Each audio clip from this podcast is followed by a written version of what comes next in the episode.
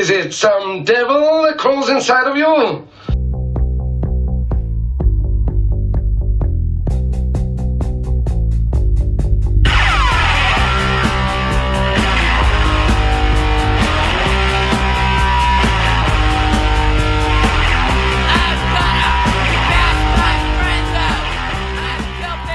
Hello, folks. Welcome back to another episode of the Bad Etiquette Podcast. I'm your host, Alice Bronson, and Remy the dog is asleep as fuck on the couch. And I'm joined here today by a very special, special, special guest. And before I introduce him, let me tell you um, how integral he is to me having a podcast.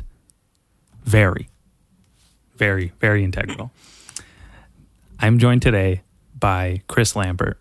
How you doing? I'm pretty good right now. Pretty good? Pretty good, yeah. Yeah, for a Friday. I feel good. Fuck yeah. I love Fridays because whenever you go outside, everyone can tell it's Friday. There's like a buzz in the air. There's a good feeling. it's weird. Everyone's like, oh, I got paid. No more fucking work. I Mm-hmm. like that. I've always been a huge fan of Super Bowl Sunday. Mm-hmm. Not because of the sport, but because everyone you make eye contact with is like it's Super Bowl Sunday. Like, it's everyone feels the same way. I Today's love that. the day. I love that shit. Yeah, I know exactly what you're talking about. like a communal feeling. it- oh, isn't it weird how um, people are like so divided today, but community and those community thing, like communal things, are the happiest people are. Right. It's like the per capita most happiness in Yeah. the country. Isn't that awesome? I fucking love shit like that. It's one of the things I miss about live television when you would watch a channel and there was something playing Mm-hmm. is that everybody in town is probably watching the same movie at the same time and you used to post about like I'm watching Tommy Boy and everyone's like you're watching Tommy. Boy Oh my like, God. right and that doesn't happen as much anymore What's up because with this fucking you can watch whenever you commercial? want well, um, I got a couple questions here for you. Right just bat. a couple all right Just a couple. easy Right. Hmm. Do I? I didn't write any. What you What did you listen to on your way here? Oh uh, good question uh, Taylor Swift dropped an album today She did. she did and I didn't know it was coming What out I don't know if I've just been unaware but I listened to that What's it called? it's called Lover Shocker. Um, she call any of her albums. It's Lover. got this very Instagrammy album cover okay. with like her in front of pink and blue clouds. It's all cutesy looking. So it's like it looks like she's turning her back on her image that she's had for the last several years. But then a lot of the oh. songs are the exact same premise, which is everybody like attacks me, but they can, you know. I, why do they all have that fucking I- skew to them? It's like I- it's like my the record opinion- company approves like you Yeah. can only be kind of rebellious, okay? My opinion is that the people who are writing songs with her are coming to her with preconceived ideas of like if you had there's one song on there uh, I, I only listened to it once but it's called the man and it's all about how if she were a man everything she's done publicly people would be cheering her on for and the only reason they don't is because she's a woman and i'm like come on like well, her- you don't get to do that because you're not a dates. man. I Yeah. don't get to walk around and go, "Wow, everyone fucking sure doesn't criticize me about what I'm wearing because I'm not a woman." Yeah, that's different. You're different genders, and unfortunately, there's different fucking things. Mm-hmm. But it seemed to me like Kayla. that's not a thought that a- she came up with. It's probably a thought somebody else presented to her, like this could be a cool pop song, Mm-hmm. and she's like, "Yeah, sounds fun," and then she does it. But there were other songs on there that, that I'm a big fan of already. There, Jack Antonoff produced a lot of it, who Okay. was in Bleachers and Fun. I, I knew fun. Mm, yeah. C- didn't he used to date Lena Dunham? he did, yeah. Okay, I'm glad he's out of that. Good for him. But so I was a fan of that stuff, and I actually thought I should do my own cut of this album that I just put on my phone. That's only the songs he produced and wrote with her, and just cut all of the industry crap out. How do you listen to music when you're in the car? um, on a, on an old 32 gig iPod. Like, Oh, I don't, uh, nice. second generation or something. It's a fat one. Oh, I'm Uh, so jealous. Allie got it from my birthday or Christmas or something Mm-hmm. on eBay, and it's like in a leather case and everything. That's so cool, dude. I have an old um iPod, like a little iPod Nano, like a little eight gigabyte one, maybe Mm-hmm. Yeah. sixteen gigs. I don't know. I can't fit a lot of music on there. Yeah. I've been wanting one of those like fifth generations, those big fat, like sleek, like sleek but fat ones. yeah. Um, because I feel like that's me as a person, sleek but fat, and it like it has so much storage space on it. It does. Every- I've never run out of storage space. That's So cool. I run out of storage space on my phone. I have like an old phone. Yeah, me too. I'm always out of space on my dude, phone. it's so annoying. Every time I try to take a picture of someone, I'm like, hold on, Hold on, hold on. let me- Then you delete like 30 videos, and there's still not room for one photo. Like, come the fuck on. You know what it is? I subscribe to so many podcasts that there's like gigs Mm-hmm. Yeah, just crammed in downloading there. all the time. So I'm just like, Jesus fucking Christ. I like it, it sucks because there's things that I want to get to and I want to listen to and I don't. Yeah. And, like I have like three or four that are the must listens and then Mhm. the rest are like if I have time or if there's a you know a heavy day of introversion I can just listen to these things. Yeah. So that's cool. I um you don't how'd you listen to the Taylor Swift thing on Spotify or On uh? What was it? Oh, on Amazon Music. Oh okay. Yeah, on my I, th-. I think I have that too because I have the Prime. Is that with Prime? Yep. Hmm. I used to, I used to use that all the time. I don't know what happened. I music doesn't load when I play it on a streaming Okay. phone. Like Yeah. I, I try, it always buffers, Mhm. and I get so furious. There's Yeah. a few songs that I have downloaded, like or like favorited, so they always play in between here and when I go to work at Starbucks. Right. It's one song length, maybe if I'm lucky, and I it's my fa- I go to my favorites playlist because if I need if I'm like I'm pumped or I need like a song to get me through the day, and I'm like, all right, going into work, about to deal with stupid people and their even stupider drinks and the song doesn't play and it like skips or stops in the Yeah. middle of me getting pumped up. I- I'm going into the place to hurt people. Yeah. I'm going into work to hurt Those people's those things. feelings. There's and lots drop of things like that in life that like they touch that nerve in you that just makes you want to be a killer. One of them is if you're wearing headphones and you stand up and it rips off of Oh your my head. fucking Doesn't God, that that's it turns on the How- animal You in got you. that right on the head. Yep. That's one of them. Where it's mm-hmm. just like, God, I was fucking listening to that. And I don't. This is It's, it's something it's that so like violent. Yeah. like chords. something that some people have but other people don't.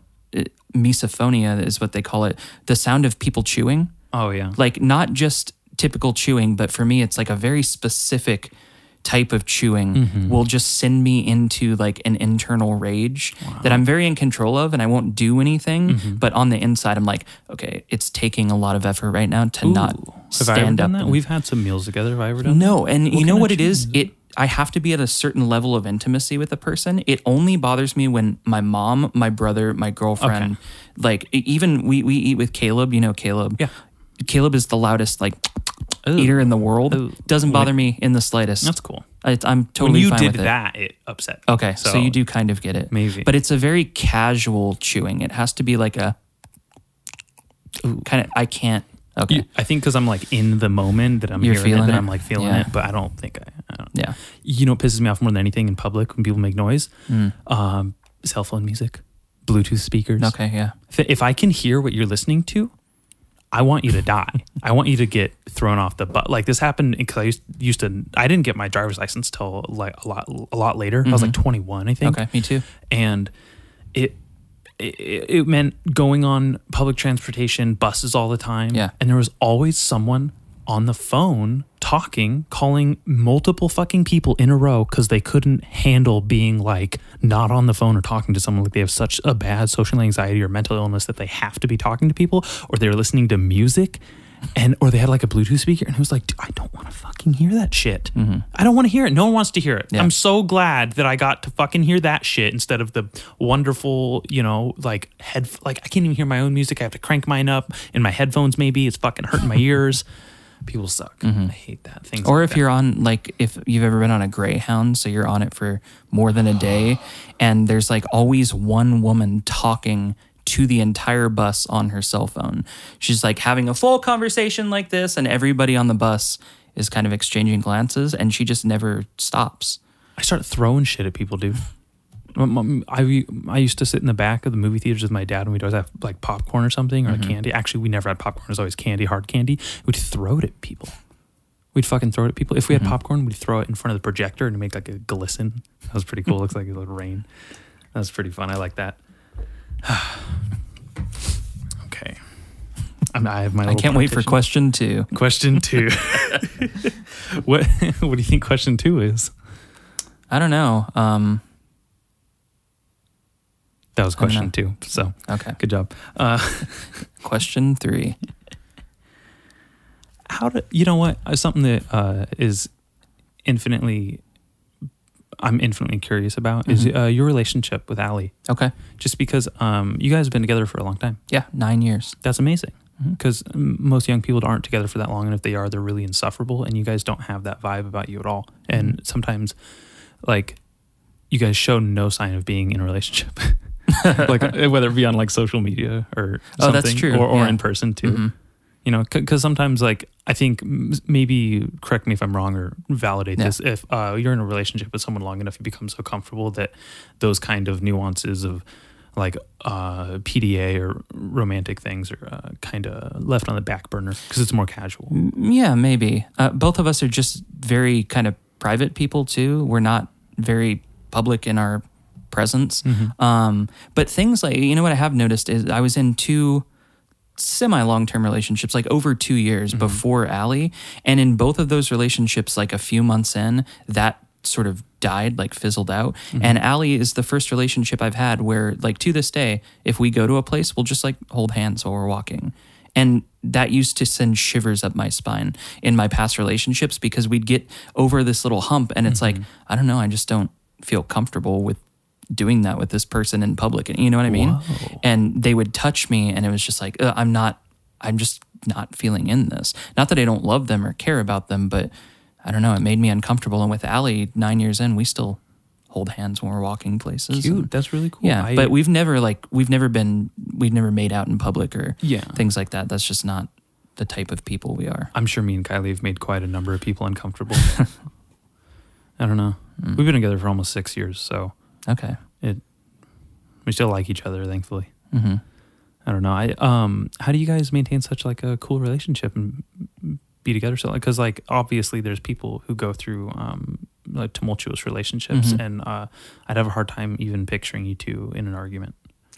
Um, like there's definitely arguments, but they're like they're minor compared to anything I've been through in past relationships. They're like they're not personal. You know, it's just kind of like this is going on and this is driving me insane right now. Okay. Um, but then we're typically over it pretty quickly. Um, I think the biggest the biggest factor in our relationship is that we are both people who have things that we do and we're always doing them. It's just like I know every single day she's going to be either shooting or editing or setting up a shoot or editing and uh, working on her magazine, booking people for a shoot, booking people. Like every day she's going to do one of those things. And she knows every day I'm going to be working on a podcast, working on a song, mm-hmm. interviewing a person, like working on a magazine. Every day we've got things that we're doing. And that was another thing in my past relationships where it was like, I feel like I'm always doing things and they're always waiting for me to be done so we can hang out again. Yeah. And it always feels like they're waiting on me. And I don't like that feeling. And with Allie, it was like, I think that's what attracted me to her is that she's very driven harmony to do with- stuff. and you yeah. guys have that harmony of like doing something um i forget which podcast it was but you guys were discussing about how um some days like you, you can just leave each other alone and she'll like go do something while you Right. have the uh, uh time to do the podcast Mm-hmm. or something and i was like wow that's beautiful like to be in such a relationship with like such respect that you leave each other alone intentionally Yeah. And Like, it that- takes a, a level of security too, where it's mm-hmm. like she's not worried that I've got another girl over and I'm not worried that mm-hmm. she's going to some guy's house. It's like, no, I'm very comfortable that when we separate for the day, she typically goes to Starbucks to edit or somewhere mm-hmm. or her parents' house, and I typically stay in the apartment. Mm-hmm. And then if I leave to go to like a coffee shop to interview somebody, she'll come home and like work there for a while and then go back to her parents. Then I'll come, you know, we're like switching. do you, are you guys ever in the same place at the same time or Yeah, I mean, I mean, we, we always eat meals together. Like we always That's have cute. breakfast every morning. All right, sorry about that. If you guys listeners know that this shit cuts out sometimes and I have to fucking piece it together, so I apologize for that interrupting Chris. Yeah. I think I was saying we always have breakfast Mm-hmm. every morning. We have lunch together each afternoon. We'll typically sit down and watch something together, unless one of us is like right in the middle of a project. It's Yeah. like let's just really quickly drop off lunch and then go back to what we were doing. Has- but then dinner together. Has night, that been yeah. happening with the current podcast? Yes, it has. Boy, like like now more than ever, I'm just like every morning. It's like let's have breakfast, and as soon as we're finished with breakfast, bye. Like I'll door. see you at dinner time. And besides that, and like I said, luckily we're in that sort of relationship where she's not bothered by that, mm-hmm. and I'm not worried about what she's doing while I'm up to the Yeah. podcast. It's like we both know exactly what the other one is doing the entire time. Do you guys time. kind of like communicate throughout the day when you're doing? oh yeah, Okay. we're texting constantly. Yeah, I know. Yeah. I, I never stop texting. and we both have the Find Friends app now that we turn on, so like Mm-hmm. we can even see on a map like the other ones at this place Mm-hmm. now. Because sometimes when she goes to shoots in like San Luis, Mm-hmm. I'm worried about her. Like I'm not sure if she got home okay, or I'm not sure if she got to the next place she was shooting. And so I'll just open it up, and it's like, okay, she's on the freeway going to AG. That's cool. Like I'm sure she's okay. That's cool. And then she'll text me when she pulls up and just say, I just got here, and this girl's not at the shoot yet, so Mm-hmm. we'll talk for a little while until she shows up. Then once she's busy again, then I'm busy again. Yeah, it's constant communication. um shit that I had a really good question and then I lost it. You said something about fuck the find, finding friends app and then right before that. Hmm. That we're texting constantly. Oh, you know what? I was just actually it was just a comment. I was going to say mm, between Kylie and I my biggest priority is just making sure she's safe, just knowing she's safe. Right. So like that find friends app is Yeah. probably like really good, you know. I don't is I, that I have a tendency to worry a lot too. This is something that I have had my Oh. entire life, and my family is like this. When Allie, a few times she's flown to shoots because people hire her to shoot a wedding in San Francisco or mm-hmm. something, and she doesn't want to drive all the way there. It like she just had a wedding in Minnesota this summer, and so if she gets on a plane, I can't think about anything else until she lands. I'm in my head. I'm like, okay, if she dies, like what do I do? Like, what's the next step? You know what I mean? Like, Isn't what happens to her stuff? Like, what happens to our apartment? And then I've played out in my head several times, like, what is my relationship with her parents like once she died? Because they've lost a child, I've lost a girlfriend. And like, it's insane how in depth I'll go into those thoughts. let me tell you right now, that's the exact, exact, exact shit I think about. Okay, Anytime that like she hasn't texted me or something, I'm like, okay, what happens if I die, she dies? Relationship with the parents. Um, what Yeah. happens to her stuff? What happens to my stuff? In my head, I'm like, oh well, you know, Kylie's like my life. If she wants to come rummage through my shit after I'm dead, feel free. Like, let her have first pick, please. You know, just so because I know she's gonna have sentimental things that Yeah. mean something more to her than my parents are gonna identify, or my, you know what I mean. Mm-hmm. So, ooh, and th- or if something happened to her, and like, how would I communicate with her family? And then like, how? Oh man, Yeah. oof. And then then the big one is and the one that makes me feel most guilty, do I ever date again? Mm-hmm. Like that really bugs me sometimes. And I know it sounds like I'm being dramatic, but I really do think in my head, am I ever allowed to date again? And then I Right. think, well, of course, I'm allowed to date again. But then there's a part of me like, no is she rules. somewhere where she, because I don't know what happens after we mm-hmm. die. Is she somewhere where she's going to be looking down and wishing that I wasn't with this person? Then I think if there's a place you go after you die where you just get to watch what other people are doing and still feel like jealousy and all those things, what a what a shitty ending, right? Mm-hmm. Right. Like Well- I don't believe in something like that where you're like up in the clouds Mm-hmm. looking down, being like, "Urgh, he likes another girl now." It's like, what the hell? Like you don't even have a body anymore. So It could, oh, do you think that people in, in that scenario Mm-hmm. that the why people are so uh, adamant about you not forgetting people who've passed away that they can only do that and observe people that remember them until they've died and then that's when they can't do that anymore so everyone's in this constant like cyclical that's viewership so upsetting. Like Isn't I it? Really hope kind of- that's not what and happens. And then wouldn't you think that um at some point be, knowing that she like your loved one's gone that they would want you to find happiness Sure. and find Yeah. that for you Yeah. because i'd imagine if I, I i were to die and that were to happen to me eventually i'd be like i love kylie with all my heart i want her to live the longest happiest yeah, life possible that's helpful. And Is Mm-hmm. to reverse the roles and say, well, what would I want Yeah. if I were the one that died? And it's like, of course, I would want Allie to be in another relationship at some point. But then it's like, but how long? Like, I don't know. Like, I, but but that's what I'm saying is just her being away from me and knowing that she's partially unsafe or in danger in some way. I can't focus on anything else. And then she's like, I landed, and I'm like, okay, back to my life. Yeah, like, but for that period of time, that really does play out in a very detailed way in my head. does. where I'm like, crazy. that's upsetting. I, I have the same exact uh, anxieties Yeah. about that sort of thing. Fucking, and also, I mean, th- she knows this already, but the way she drives when I'm in the car with her makes me fear for her life when I'm not in the car with her. Oh my God. bro, are we the same person? I tell her all the time, I'm like, okay, the, if this is how you drive when I'm in the passenger seat, I just know that when I'm not, you're worse than this. And that, like, she hasn't killed anybody yet. She's only been in like one accident and it was in a parking lot. It was somebody else's fault. Yeah. But I worry all the time. I Like, oh my God, if I wasn't here. parking lot accidents because those are like extracurricular driving things. Just not. That's not. if you're doing under five, yeah, it's not a yeah, problem. piss off. But yeah, there's things she's done in the car where I'm like, okay, if I wasn't here to like shout to stop you, I think we would have died right now. And if I weren't in the car, you might be dead. And that terrifies me. Well, here's something that comforts me. When someone's in the car with me, I drive a little worse for some reason, and I think that That pressure, right? it might be the pressure, yeah, the severity, about it. the weight's off. I'm I know that like I'm comfortable this way. I might be like a little more faster and looser with myself, and I might think that I'm safer, Mm-hmm. but like I am a lot more comfortable driving alone than with someone in the car, and then that makes me think that maybe when she's alone, she drives better and more comfortably because she's not worried about fucko in the passenger seat. yeah, maybe. So I, I do think that because so many times in the past I've corrected her on her driving, that when I am in the passenger Mm-hmm. seat, her level of anxiety is higher because she's like, uh oh, if I do something wrong, he's gonna be like, stop, you're gonna kill us. And, Oh, 100%. you know. Mm-hmm. Just because she started driving before me, even though I'm older, she condescends to my driving.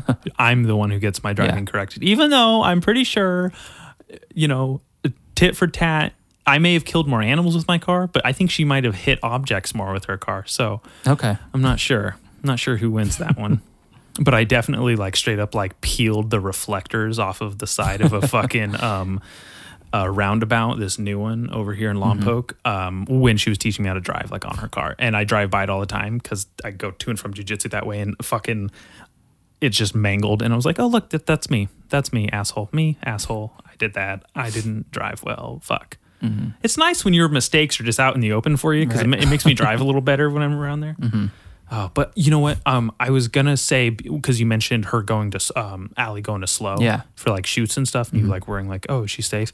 Has that been heightened with the um sort of like investigation Oh, podcast? n- no, but but because both of us are so we're like super into murder shows and documentaries and like because this is one thing about me that like I have a hard time car- compartmentalizing my brain. Like I get hyper focused on things and it's fantastic. I, that's one of my favorite things about you. You're a very prolific person. and It's But- very awesome to watch. But so, for instance, if I'm working on an album, right, and I'm making an album that's very like upbeat and like a positive album, Mm-hmm. I'm like, dude, I can't listen to punk rock right now. Like, Yeah. I can't listen to Nirvana right now. Like, I have to be in a mindset. You're so I have to surround myself with and make sure that I stay that way. And she's not like that at all. She's like, dude, I could do anything all day, every day, and then switch my brain back to this. And I'm like, I can't do it. So right now I'm working on this documentary podcast and it's about a murder. And I'm like, that's all I'm able to watch. Like, we cannot watch a comedy tonight at dinner time. Like, we have to watch a murder documentary. We have to watch forensic files or something because I have to stay in this mindset or I will lose it. And then tomorrow, it's going to take me a long time to switch back into that mode. And so we we watch a lot of murder stuff and that makes me worry about her more like mm-hmm. when she goes out to our carport alone at night. Yeah. If she goes to get the mail at night, I'm like leave the door wide open, bring mm-hmm. your mace with you and Yeah. scream if something happens because that's all I'm going to think about while you're down there. I th- I think I might have fetishized violence growing up, Mm-hmm. and uh, just always having access to like action movies and like Yeah. like kind of like graphic movies when I was a lot younger. Mm-hmm. That now, like where I'm at mentally and like with like the crazy films I watch and the shit that goes on in my head, um, I think part of me almost wants to like save her from someone attacking her Yeah. or uh, save someone like a loved one from them being attacked Yeah. and there's this like strange fucking fascination I have with like vengeance actions. I think that's a very male part of the brain that we're like hardwired to want to rescue people. I used to like I'll play out scenarios where I'm like looking and it's like, okay, there's a vent up there in the ceiling and like if somebody came in here with guns right now, like I could climb up in that I'd climb on that dresser and then I'd go in the vent mm-hmm. and I'd wait up there and then when they came in this room, like I'd throw that knife at them and like I'd play it out and I get super excited. I'm like, I want that to happen now because I know I can handle it Your pulse starts getting yeah up. Yeah. and yeah that adrenaline rush that you get when that happens like sometimes i'll hear somebody come up our stairs at night and i'm like there's only two apartments up here and so they, there's nobody should be coming up here at mm-hmm. night. And then in my head, like I just have this whole action movie sequence where it's like, what's the like deadliest weapon that I have at my mm-hmm. reach, and what could I do with it, and like how would I protect her, and like where would I get her to, and I don't know, like she she's a black belt, and like I know that she can handle herself, and I know mm-hmm. that she's probably like very capable of that but there yeah there is something male about that that it's like we want to save you like Oh, 100%. let us let us take care of the bad guys and A belt is a foreign concept to the hardwired Right. fucking, you know, shit we Yeah. have in our uh, shark brains. Gosh, Re- Remy, you okay? Sometimes he looks dead, dude. I get fucking Yeah, he's- paranoid. Is he okay? Yeah. Yeah. Okay. Well, he, He's like, "What the hell are you touching?" He was like, "Hey, I'm sleeping, bitch." I, Like, it has to be it has to be weird for him to that you have just different people in this room now where he's like there's just going to be a person in here for 2 to 3 hours at a time and I don't know them and they smell weird and I'm just going to sleep right here. It's weird the um, spectrum of responses I get because some people he's really cold to. He, he, like smells them and he's like, "All right, they're good, but Mm-hmm. Yeah. don't bring them back." and then other people he's like, like when they're when they're doing the podcast and Yeah. people are always like, "Oh, hi," like he's on on their neck behind them. Yeah. It's really funny. Um, but I like when he's like this and he just kicks it. Yeah. I think this is a really optimal hour for recording too, because uh, for recording. I hate when I say for.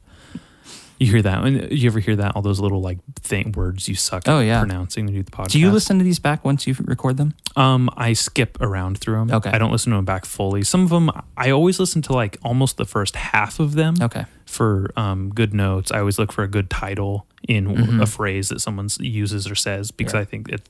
Um, I like you. You do that. You did that with the Yeah. Mm-hmm. Are, Are We Okay podcast, and I really like that. And I, uh, I noticed um, there was a certain popularity among the episodes with the way they were named. Almost, it was Yeah. almost like directly like correlated to the name and Yeah. how cool it sounded and less wordy. And I was like, huh, I gotta use like uh, better phrases. So, Yeah. anyways, um, yeah, I like when he just kicks it like that. This is a good hour because no one's coming home for a while. He's not gonna be freaking out. Our dog. So we we had a family dog, and then when I moved out, it stayed with my mom. But it's my dog. Like Of it's, course. it's all of our dog. Of course. Um, and we, we actually bought one of those ca- home cameras so we can watch what he's doing on our phones at all time. And That's so cool. He's mostly love that. sleeping. Yeah. But he Yeah. ha- he has like a calendar in his head. Like he he knows what time it is during the day. He knows about when my mom's about to come home for her lunch break, and then he comes out in the living room. He knows when she comes home at night. But then he actually knows days of the week too. And so her her best friend Dale, who I you Yeah. probably met Dale, Love Dale. he comes over every Sunday and then walks Toby for like two hours. he knows when he wakes up Sunday morning that it's Sunday. Like he just Oh, stares at the window. He knows cute. about when it's time for Dale to show up. It's insane. And so it's like, how could he possibly know what day of the week it is? But there's something internal that I think dogs are able to tap How old into. is he? He is, let's see, we got him in 2011. So he's he's going to be eight in October. So he's like a mature dog. He got that got that shit dialed down. Oh, especially yeah. if it's been Yeah. happening for a number His of whole years. life, yeah. Mm-hmm. Oh, there you go. Um, Remy's still a puppy, so he's still learning, but he does have like I'm always asleep in the morning. I always come home in the morning, go to sleep, Mm-hmm. and he always comes up here. And this morning I was home, so I was downstairs, and he was like, "Look at me." He like ran into my bed, and he was like, "What the fuck?" And he came downstairs, and he was like, "Hey, what the fuck is this about?" I thought we were gonna I thought we were gonna cuddle. And I'm, I'm sitting down there like reading the newspaper. I'm like, hey, sorry, bud. So he gets mad if he doesn't have his fucking nap time. Little He's grouch. looking to see if he's in trouble right now. Hmm. what are you yelling about? He's like, I didn't do it this time. Hope he doesn't find the remote chewed up behind the couch again. Oh man. All right. So you mentioned that you are doing a murder investigation podcast, right? Mhm. Yeah. So we can agree that it's a murder podcast, not an abduction or a disappearance podcast necessarily, or that it wasn't an abduction or a disappearance, but a murder. it's hard it's hard to like qualify it but like yeah with everything that i've learned it's like okay this girl uh, lost her life as a result of this thing that happened this incident and then she, her body was disposed of by the person who did it. So yeah i'd consider that a murder. Like she, there's there's a good chance she might have died accidentally but she died accidentally in circumstances that he directly caused you know what i mean? Yeah. and so yeah and then he disposed of her body and so it's like yeah he he's responsible for this. Um, i consider it a murder like You don't take a drunk person who can't stand up back to your dorm room, have sex with them, and then if they accidentally die, bury them and go, "Oh, it was an accident. I didn't know. I or couldn't have known." try to have sex with them or try to rape Right. them them fight back and then you kill them. Yeah, right. You know. Exactly. And so nobody knows the exact circumstances except him, and nobody ever will know because nobody was in the room but him and her. It's fucking crazy. Um I have a I have so much to get into Okay, you can ask that. as much as you want. So we can go there. Yeah. We're going to go there. Okay, let's. So take your take your sip of water, your deep breath. Um, and honestly, I don't want to just stick to that because I'm really uh, happy to have you over here and get to get to know you in like Mhm. a podcast format too. Yeah. Because there's a, it's like a third element to conversation. I think it's like a or it's a new outer element conversation that even when you're with people and you ha- have a normal conversation, like Mhm. you have conversations with people and you're like, oh man, that could have been a cool podcast Right. it wouldn't be the same if it was Yeah, a podcast. that's true. So the, the, I like to see what space this happens because we've uh, hung out, you know, double dated and stuff, Mhm. cute things like that. So maybe it doesn't provide as much um, closeness that this might. True. True. So I like that. Um, how do you stay so fucking busy? Because you're like, you're oh, you're one of my. Uh, I think you're the first person I've had over that I can Google and like find a Wikipedia page and like articles about, and they go back a number of years, and I was Mhm. like, "Fuck, this is fun," you know. Um, you had a fucking album a year for like what, almost ten years straight, Yeah, I think from like 2008 years, to 2018. yeah. something like that. Yeah. yeah. that's Yeah. fucking crazy what is it let me see it's 2007 to 2018 Yeah. maybe like one or two gap years yeah. what It's just like that's my thing in life. It's just what else am I doing during the day? It's just always been. I think of it like the way that some people, when they're writing a book, Mhm. it's like, well, it's just Oh, every day you just work to. on the book, They right? And to, then yeah. once you put out the book, you start working on the next. because you're book. like because there's a void now Yeah. that's interesting Um, but I, th- I think I've always looked at albums too as a like a, an art piece that you're creating, and I think a lot of musicians, especially musicians in this area that I've met, they look at albums as like, well, that's a thing to sell at my shows, so I've got to play as many shows as I can, and then raise money to record an album so that I have something to sell at those shows. And for me, it's always been like, well, I want to like craft an album from the inside out, and once it's done, I guess I have to play shows because it would be irresponsible to not promote it. But the album is the thing for I, me. I think that ingenuity speaks for itself and it's so obvious um not in like a cliche way but like that you do that with a lot of um integrity Mm. you're a very integral artist in that way i think it's really fucking cool because you're right some people are just out there and they're like oh i need to sell this thing i made i need to make money to go do this thing Mhm. but you aren't like that. I never got that vibe from you going to a show where uh, you have like merch for me. Like I'm not here for the Yeah. the sale. I'm here for the musician and the Mhm. music, and that uh, that's something I really like and respect because you it can feel kind of gross when you go somewhere and like, oh, I paid money to get in into this thing, so someone can sell me something. That's Yeah. great. Mhm. That kind of irks me. Yeah. Uh, Usually, if people want to get an album at the shows, most of the time I just give it to them and they'll insist on giving me some kind of money for it. But I'm definitely not there to sell the album. I'm I'm there so to like raise awareness. Mm-hmm. Like, hey, I I make albums. This is who I am. And if you want them, I would love it if you just grabbed a handful and then went home with them and and listened to them. Them, yeah. Um, and shared them with people. What what what is your ideal fan consuming response for your stuff? Um, I don't know. I think like listening to albums is like should be a very private experience. I hope that people go home and like listen to it on the drive home or listen to it on their drive to work. Um, listen to it in, through headphones while they're in bed or something. I don't know. Like I, I, my albums have always been crafted to listen from start to finish. Like songs usually bleed into the next one, or there's callbacks from earlier songs and later songs. It starts with like an opener and it ends with a closer, and I'm I think very that's conscious how of that. I think that's how albums should be. I don't like when people go from song to song, and I know Yeah. I'm guilty of that. And but I do know like some albums, some songs that you could get away with that. Mhm. Um, like if I have a new album that comes out, or uh, from a, from a band or a group, Mhm.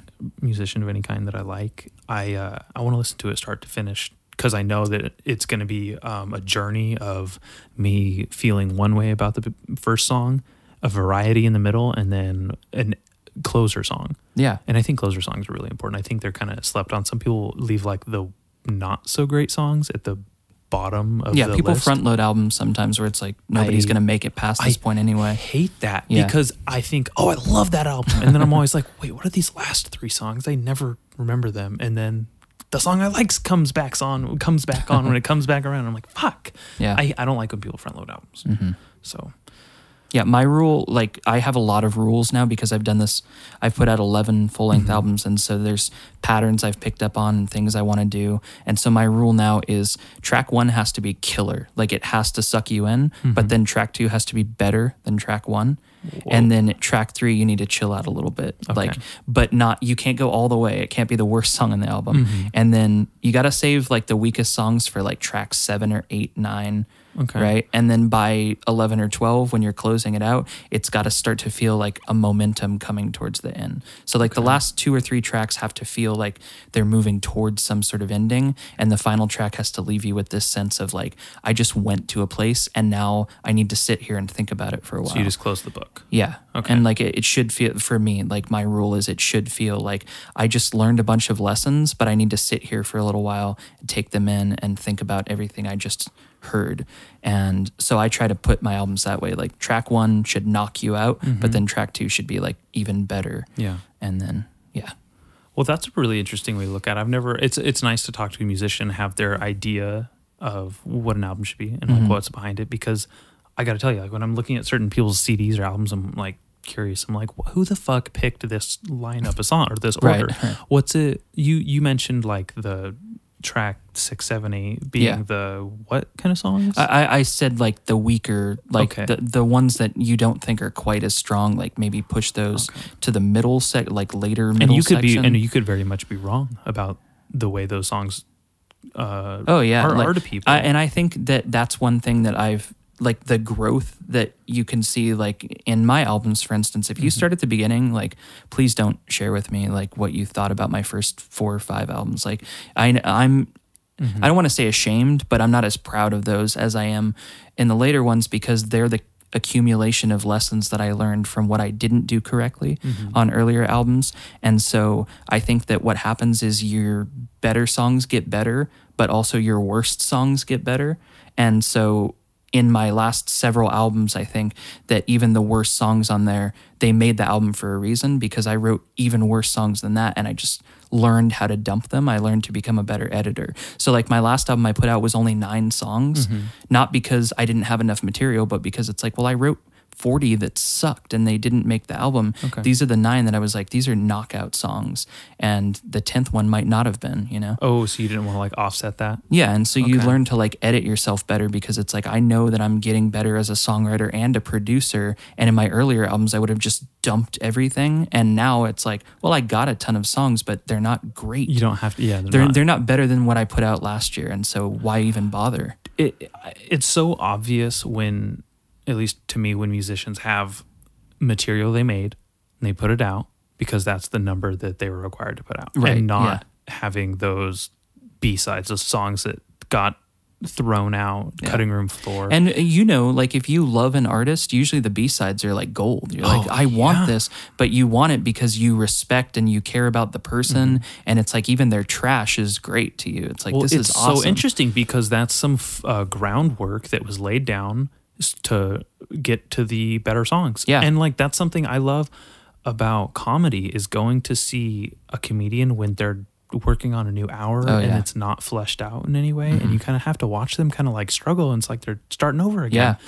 And if you see like some of the more popular comedians who like once a year they'll put mm-hmm. out a new special, if you see them early on in that process and then you see the special, mm-hmm. I know for like Ali and I, there's always like, oh, he dropped that bit. And that was when we saw John Mulaney, mm-hmm. he did like a 15 minute bit about this football player who who was it, Ray Lewis, I think, who murdered somebody, uh-huh. and he had to work with him on a commercial or something. So it was just a 15 minute Oh, story about working with a murderer and Oh, having to be like to pretend like he didn't know, but everybody knew.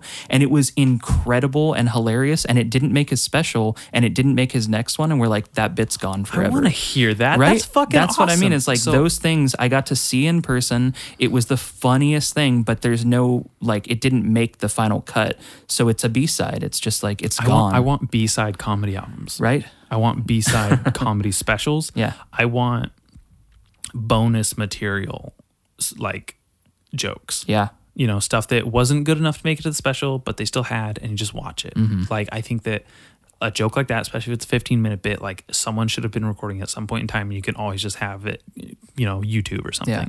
Like, that's so cool. That's something that I still think is like there's a glaring omission in the the, the sort of stand up world that I would really like to see is Mm-hmm. somebody put out either a book or a CD or something where they walk you through like here's how I wrote these jokes. And like you turn the page of like a coffee table book and it's just a notebook page where you see all these words that are crossed out and they're like this didn't work. This mm-hmm. got like molded into this joke. This got dropped. And then as you go on they show you how they like built a final hour or something so we yeah. I started with these ideas, like the majority of these sucked, but then as I got better, you can sort of follow my process because that's something that I feel like you can only experience that if you just go out and do it yourself.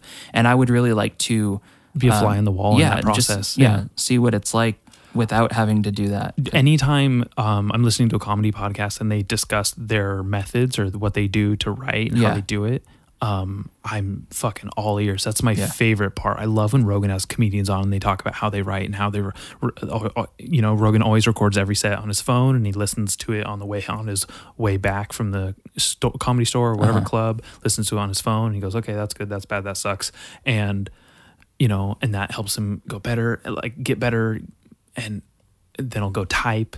And like some people, like um, I really like Stephen King's On Writing. Okay, Have you yeah. ever read that book? I haven't. Okay. Um, he talks about so so many like idiosyncrasies of the craft and everything, and how you should write with the door closed at first and then the door open, and like having a good desk and just all these like little important little fucking things that just Mm-hmm. Yeah. made my little geek brain fucking geek out. And I was so happy. And I was recently watching Orny Adams' latest special that came out on Showtime. Mm-hmm. I like did the Showtime fucking seven day free trial just so I could watch this goddamn thing because I really love Orny Adams. And at one point, something funny happens and it kind of messes his flow up, and he has to go um, stage right to look at his set and it's taped on the wall with like a flow chart. And I was like, oh Yeah. my God. I'm horny for Orny. That was so fucking cool. And it made me change the way I like wrote my jokes or like the way I um, put it on paper. Yeah. And I was like, oh, he has a flow to it. Ah, fuck, I need to be making mine into a flow. I need to make mine into like, Yeah. like be more thematic. You know, it can't just be like, oh, I'm just gonna do five minutes and I'll have this joke and that. like it needs to like bam, ba bam, ba bam, bam. You know, I have some sort of rhythm to it. Yeah. And I'm not musical in any way, so there's no like progression in the thing that I think of. I just think next thing, next thing, next Mm-hmm. Yeah. thing, next thing. I'm very bullet point See, oriented. Garry Shandling is one of my heroes. I don't know if you. He's like an older comedian, like of the Seinfeld era, but Yeah, rest his, in peace. His style of writing was he would write topics like Mm-hmm. sex or something or drugs or whatever, and he would keep them in like an index card folder, so he could go through on topics and be like, okay, I have a new bit and I need something to fit in here, so I'll go to like my food section and pull out all of my food jokes and figure out which one I can insert here, and then build this bit, but all day, every day, he would just be writing on index cards like two lines of like a sex joke I thought of on the bus and then drop it in the sex section and look at it later. Whoa. And that's, I really aspire to that kind of thing where it's like constantly collecting. That's how I've started to write lyrics my last few albums is w- one or two lines will pop into my head where I'm like, that would be a great line to sing. Okay. But it, I have nowhere to put it yet, or I don't have a song about that. So I'll just so write it in my notes app. And then when I'm getting to like I've got a bunch of instrumental songs going and nothing to sing about, I'll start to go through and it's like I can pull out this line. I need to change the wording around a little bit to fit it into this meter, but I I wrote that line 2 years ago thinking that would be great to have in a song eventually and then drop it in that way. Do you write music with the intention of putting uh, lyrics in certain parts that you've written already? Yeah, I write the music first and I hum like a melody over the top of it. And I'm like, okay, so I know the melody, but there's, you know, Interesting. that confused a lot of other musicians that I would work with. They'd be like, how do you not know what this song is about? Like, well, I haven't written words to it yet. I think that that's I- such a like an indulgent little, pre- like a such a pretentious approach to people where it's like, I made the entire thing with this thing this way, duh. And the more I get into music, the more like the craft of it and how people um compose it. Like I like the idea that they don't like the, the lyrics aren't the song, the the song's the song, the music's the song. Like when And I found also that think out, that's a way that like people who don't do music, they think of it that way. Like, I bet this person came up with this amazing poem and then they Mm-hmm. went and set it to music. And in my experience, very few songwriters write that way. It's like you sit down at a piano or you sit down with a guitar and you start putting chords together. You hum over the top and you typically have no idea what you're going to sing. And then for me, I record that and I put it away. And then I keep writing other stuff. And then I go back and I listen to those and I'm like, okay, this was good, but now I know what I want to sing about. Or now I know there's sort of a theme of this album that I know. So maybe this one can be about this and then go through my lines and mm-hmm. go, oh, I had some great lines here. Maybe I can put that here. And then that starts me off with mm-hmm. putting together an actual story, but it starts with the musical bed. Did you ever fuck up and put like, oh, I should have put these lyrics to this song, definitely, or maybe I should have put this this music to these lyrics? I don't think so because I think that it, I've sort of streamlined the process so much over the years that I've gotten to a point where it's like You don't fuck around. I, I don't put out a song unless I'm positive that I did it right. So like the songs that make my final albums now, it's like that's two years of like woodshedding that song Mm-hmm. and like making sure that it's like that that line is not strong. Or I'll play the demo for somebody and I'll Mm-hmm. go, I like it all except the bridge. There's just like I don't know what I actually want to be saying here. They're like, what are you talking about? You're already saying, yeah, but I know I can say it better. And so it's not Okay. done unless I just feel like it's unfinished. It's like wet paint or something. Yeah. It's like it hasn't dried yet. So I need to do that. You don't know it what it's going to look like song. until it's Yeah. dried. I understand. And that. sometimes it sits for months and it's like I that song's still not done yet. It's just something hasn't come to me. something I really love is um like a kind of like a jazz approach musicians have to their own music. Like Yeah. classic music that they've had for a long time. I'm talking about like, you know, people have been around for fucking decades. They'll play their own songs differently. Mm-hmm. Yeah. I you get bored. that. Yeah. Dude, that's so cool. Because I've seen bands and I'm like, that's not kind of how it goes, but that's kind of how Yeah. it goes. Like they'll sing it a little different or they'll like skip the whole intro part. I'm Mm-hmm. like, oh man, I wanted to sing along with that part, but they skipped it. And then they go into it and I'm like, oh shit. I fucking love that shit, dude. Mm-hmm. Holy shit. Obviously, when you see like a big enough act, you want it done the exact fucking way that you hear it on the radio Mm-hmm. every day at noon when it comes on. But fucking good music is rarely like that. That's that's another thing that I don't have in common with like I think the majority of people. When the majority of people go see a band that they like, Mm-hmm. they want to hear the hits. They want to hear the songs they love. When I go see a band that I love, I want to hear new. I lose my mind when they start playing a song I don't recognize. I'm like I'm hearing something new that they're just they haven't even recorded it yet or they have but haven't released it. I lose my mind at those moments. And then they play It's the an- hits, and I'm a- like, well, they were, of course, they were going to play Yeah, the hit. It's like, a I'm, really good in the moment feeling. Yeah. Because you're like, I'm experiencing they this. could die on the fucking bus ride to the hotel. Like, I'll, Yeah. Mm-hmm. they'll never be able to do this again. I love when I kind of know. This happened with me recently. I, I saw the Melvins. They opened up for the Raconteurs, and they did. I don't know too much Melvins, but they have like 30 studio albums, so it's really hard to comprehend, Mm-hmm. Right. anyways. So they were playing plenty of things that I didn't recognize, and it was really exciting because I was just like just enjoying it. Mm-hmm. I j- was just hearing what they were doing, seeing what they were doing, getting to see how the fuck they do them, and it it was great. Like I rec, you know, the songs I did recognize, I was like, oh, that's cool. But I think I was enjoying the shit that I didn't know Yeah. way more. Mm-hmm. It's so fucking cool. I really want to be on that level of enjoying music where new music gets me excited, and I don't have such a normie, casual approach mm-hmm. that m- most civilians have. You know, Yeah. I call people who are like not artistically inclined or creatively inclined civilians. they're just like fucking civilians. I like that because it's like it's demeaning, but who cares? you know, but they're just normal. Yeah, who cares? What the fuck? The, you, I need those people to come to our shows, kind of Right. thing. You know what I mean? It's Yeah. like that's exactly what you I, I was having this conversation with Hannah and Kylie and they were talking about these people who just need to do these fucking nothing jobs in life because who the fuck else is going to do them Right. these people are very important and that's why you should treat them with respect I don't think I don't think you should be rude to you know fast food service workers Mm-hmm. or maids or anyone you might demean or be classist towards because their position in life but somebody needs to fucking do it and I'm glad that they're fucking doing it Right. it's really awesome Yeah. I am one of those fucking people someone needs to make your goddamn frappuccino I think that all the time with like the military. It's like, thank you for doing it because I don't want to do it. I Yeah. sure don't want to be the guy out there doing it, and somebody has to. if if I knew that I couldn't get killed or disfigured or d- disabled in any way from being in the army, I'd Mm-hmm. go be in the army 100. percent Yeah. That's my. I was just like, mm, I don't want to do something that like mm, people always die at. Yeah. like people have never not died doing that. So I think I'm not gonna do that. I think that all the time with like being a detective or something. It's like I would love to do detective work, except I don't want people shooting at me, or I like I don't want to be on somebody's hit list or I, something. I don't know any detectives that have actually been shot at though. I, don't think know- I don't police know any- officers. do you know detectives? Uh, maybe. I was gonna say I don't know any detectives. Period. yeah. I, yeah, no, I guess I haven't even talked to a detective except when I found that. But I think in order, I, I don't know, I'm I know nothing about this, but I think in order to become a detective, You you have have, to- to, go through police work first and then work your way up to that. Wouldn't that and be I don't so wanna- cool?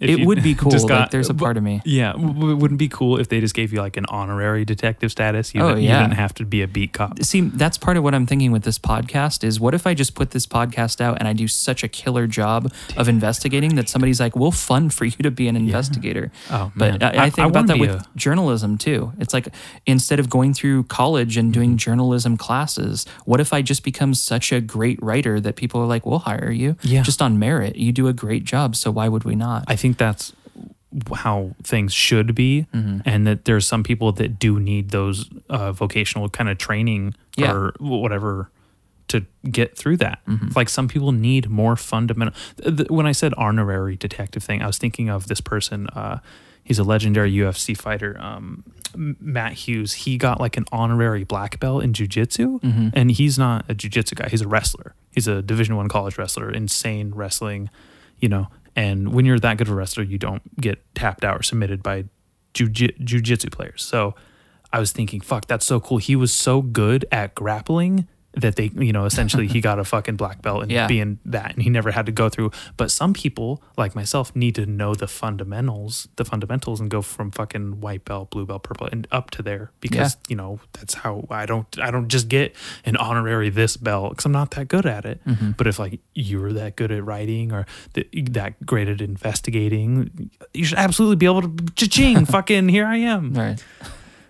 Man how much of this investigation is fueled just by your consumption of like tv shows and shit like that Um, I don't know. I think that comes more in the the way that I'm presenting it. Probably like Okay. I, I'm definitely learning from watching documentaries that do it right, and even documentaries that do it really poorly. What I do and don't want to do in the presentation, but the investigating what happened and calling people out of the blue and interviewing them and asking them questions and finding connections and stuff. That part is sort of just coming from a personal interest place. Like I'm a very, very like to a fault a curious person. If you like drop something on me where like my mom does this all the time. So like one of your friends from high school came in and they said to tell you hi. Who was it? Well, they had brown hair and they were like five six. I'm like, oh my god. motherfucker everyone has brown hair and they're five and a half feet mom It's like I need specifics because I won't sleep at night if I don't know Right. who came I in. need to know. And right, so that's Yeah. I want to know what happened to this girl. I want to know where she ended up. I want to know where her body is today. i want to know I- how it happened I, exactly. I want all of that stuff. I want to know. So, like, she went to a party the night she disappeared, but nobody who was at the party will talk. Everybody's quiet because it was like a fraternity thing. They're all in a frat together. And so they're afraid if they talk, their frat's going to lose their charter or something, or they're going to be held responsible. So they won't talk. And I'm like, dude, if any of you would tell me what happened to that party, like, just because I'm so curious to know what was that. I have been asking everybody I've talked to, what kind of music was playing at the party? Because that's where I want to start. Like, do you remember any songs that were on the radio? do you remember like what was going on? And so I've gotten some answers there, oh, wow. and I got some people who were at the party to actually talk to me for the first time and share the story of, yeah, I saw her there, and here's what she was doing, and here's what happened, and here's like how she left, and all that sort of stuff. So that's that's come just from a place of my own curiosity and like i'm not going to sleep until one of these people agrees to tell their story I when I was doing the research for you for this podcast, um, I got so sucked into the whole Kristen Smart thing. I Yeah. read that giant fucking dissertation on MustangNews.com Oh, yeah. or whatever, and mm-hmm.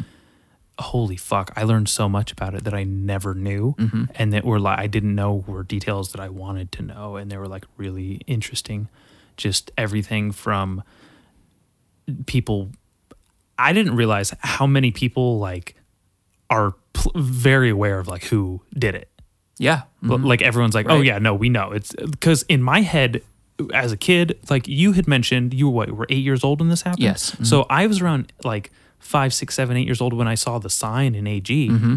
You know, and I and I was like, what, what the fuck? Like someone, someone's that happened to someone when that happened. Yeah. Oh, a long time ago. Oh, it's still. Why is that still up there? Like we're not doing something more about that. Like that was pivotal. So I had that same connection with you when you had mentioned it being burning in your head. Like how could someone that happen to someone? Yeah. In this um part of the our, where we live. Yeah. That's fucked up. and because the sign says missing for years i just thought they can't find her like they don't know what happened she just up and vanished in the middle of something and Yeah. then like you said you start reading about it and you're like wait a minute they know everything that happened to her up until she was with this guy alone and then the guy shows up the next day with a black eye and scratches and stuff it's like Yeah. they know what happened they just don't know how it went down and then especially they don't know what he did with her but I so I just met with I, I went up to Stockton, the house that Kristen grew up in. Mm-hmm. Yeah. I just spent two days there with her parents in that house talking about all this stuff and walking through like what was Kristen like as a baby? What was Kristen Mm-hmm. like as a toddler?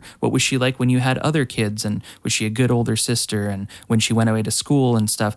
Every detail they'd be willing to tell me. And we just walked through a bunch of stuff. And one of the things that her mom is most frustrated about is that this is still referred to as a disappearance. Yeah. It's like she did not disappear. Somebody kidnapped her, took her against her will, and then she lost her life in the process. Yeah. And then he disposed of her body. Yeah. That's what happened. It's a kidnapping. And she's like, I wish people would refer to it as a kidnapping It- and not a disappearance. But it's like if you go to Wikipedia, the Wikipedia page is called The Disappearance of Kristen Yeah, Smart. Like when I exactly. announced the podcast, it's like I'm investigating Mm-hmm. the disappearance of Kristen Smart because that's how it's classified. But her family views this as a kidnapping and likely murder, if not stemming from an accident. But then it's like, okay, she choked on her vomit or whatever Mm-hmm. you're going to try to get out of this with. She choked on her vomit, but then you don't bury her corpse somewhere and not tell her family what happened. That's I insane. think so. I just got this idea in my head right now, and it's not even what I think. But here's maybe what happened. I think that he was raping her,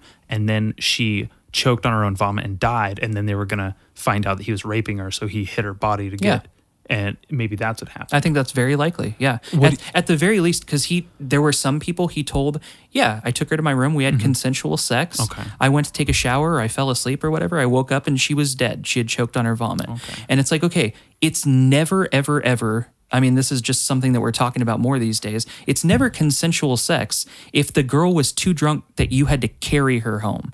If Yeah, she couldn't stand and three of you had to carry her back onto campus and you were the last one tasked with getting her to her room, you can't have sex with her while she's in that state. It's never consensual. Even if she said, sure, let's go to your room, you cannot do that. But that's part of why I wanted to establish. So one of my whole episodes is about, hey, this guy did this to lots of people. Mm-hmm. Everybody in high school that he went to high school with, I've been calling them on the mm-hmm. phone and everybody has a story. Every girl is like he would show up at parties, he would grab girls' butts, like mm-hmm. he creeped every girl out. And so laying out this pattern of all these things this guy did over the years, yes, he ended up alone with Kristen Smart and like but he's the type of person that preyed on girls his entire life Yeah. that's and he's still doing that like to Oh, this really? day he's still preying on girls he's got a drinking problem like he's got seven duis Mm-hmm. That's crazy. I didn't Yeah. know he had 7 I knew he had some DUIs. I didn't know he had seven. right so this is like not a moral person to begin with Mm-hmm. but yeah i think she lost her life as the result of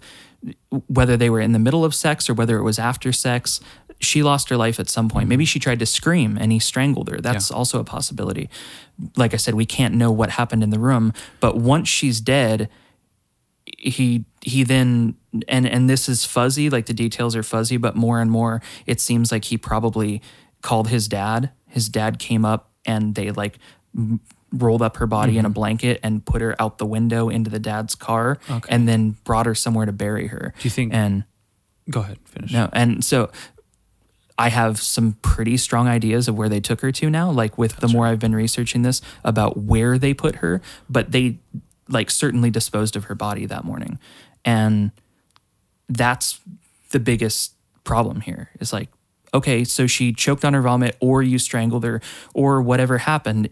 Okay, what'd you do with her body? Like her parents are still alive.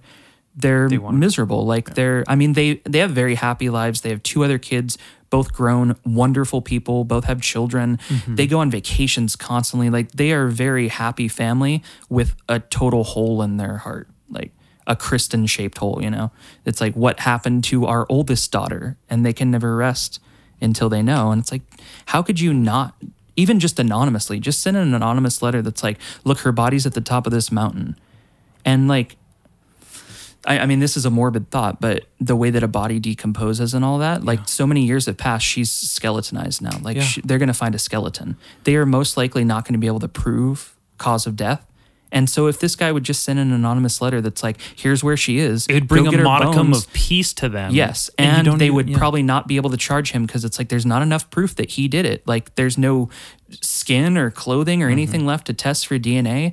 So he'll probably get away with it once they find her skeleton, unless it's somewhere like in his backyard, which there's a chance that it might be. So I was when I was doing research for this episode, I realized that it's called Your Own Backyard Podcast, and you had mentioned how it oh like that's crazy how something in our own backyard someone can disappear, and then I thought oh no like your own like it's the Yeah, it's her both. body might be in her his own own backyard. Yeah. like that's where it might be. Like it's a strong suspicion. So I was bringing um, you coming over to my. I brought that up to my brother and was telling him what I was doing and what you were doing, and he was like, "Oh, um, do, do, does he know like she's buried underneath the one of the whatever building on Cal Poly? Because they poured Oh, the pack, concrete yeah. the next day, mm-hmm.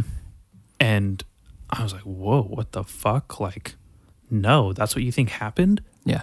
holy shit. And i i had never heard that. I didn't hear any suspicion about that. I didn't see that in the like dissertation. I Yeah. didn't see anything about that anywhere. W- where do you strongly think she it could be Like there are a couple places that I don't even want to say Okay. because I have not been able to look into them yet, or I know things that it's like, Mm-hmm. look, I need to look at this area, but I don't want to say why I want to look at that area. Okay. So there's two or three places where I'm like, okay, there is a very strong likelihood that the family had. So for one, people don't dispose of bodies in places they're not familiar with. You don't get rid of a body, like just the profile of somebody disposing of a body.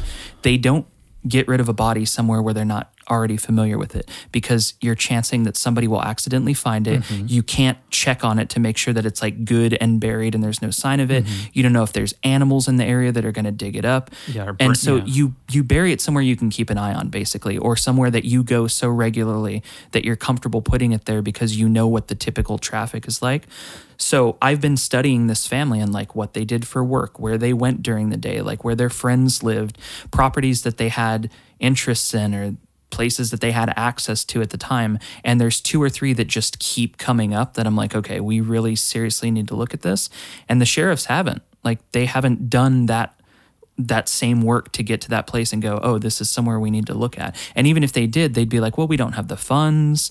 There's not a strong enough reasonable cause to get on that property or whatever. Um, there's a really strong possibility that she started out in his mom's backyard, which is in Arroyo Grande, um, because there a lot of weird stuff happened there. Um, cadaver dogs have alerted on the outskirts of the property Yeah. um, what the family who was renting the house out immediately after Kristen disappeared. Are you? am no no you're out? good you're good Okay. i was gonna I, go ahead No, go ahead. Tell me what you. the earring yes. yeah Um, so this family rented out the house a few months after Kristen disappeared, and they had just cut out these planter boxes in the concrete of the backyard and filled them with soil, but there's no plants in them yet. They're just soil. And uh, the woman who was living in the house was washing her car and she found an earring. Mm-hmm. Uh, it's like silver teardrop shape with like a little piece of turquoise in the middle, mm-hmm. and it had what looked like a little bloody fingerprint on it. Like somebody had blood on their mm-hmm. hands and like smeared a little bit of blood, and it had dried, so it was like dark brown and. Mm. So she put it in a Ziploc bag and saved it. And then the next time detectives came over and they were like, Are you guys hiding something? Are you helping them? They're like, No, we know nothing, but we did find this in our backyard if that helps. They turned it over to the detectives and that earring was lost and never seen again. Fucking and so ridiculous. we have no idea to this day. Like they didn't test the blood, so we don't know whose it was. And they didn't show it to the parents to say, Is this something that your daughter would have worn?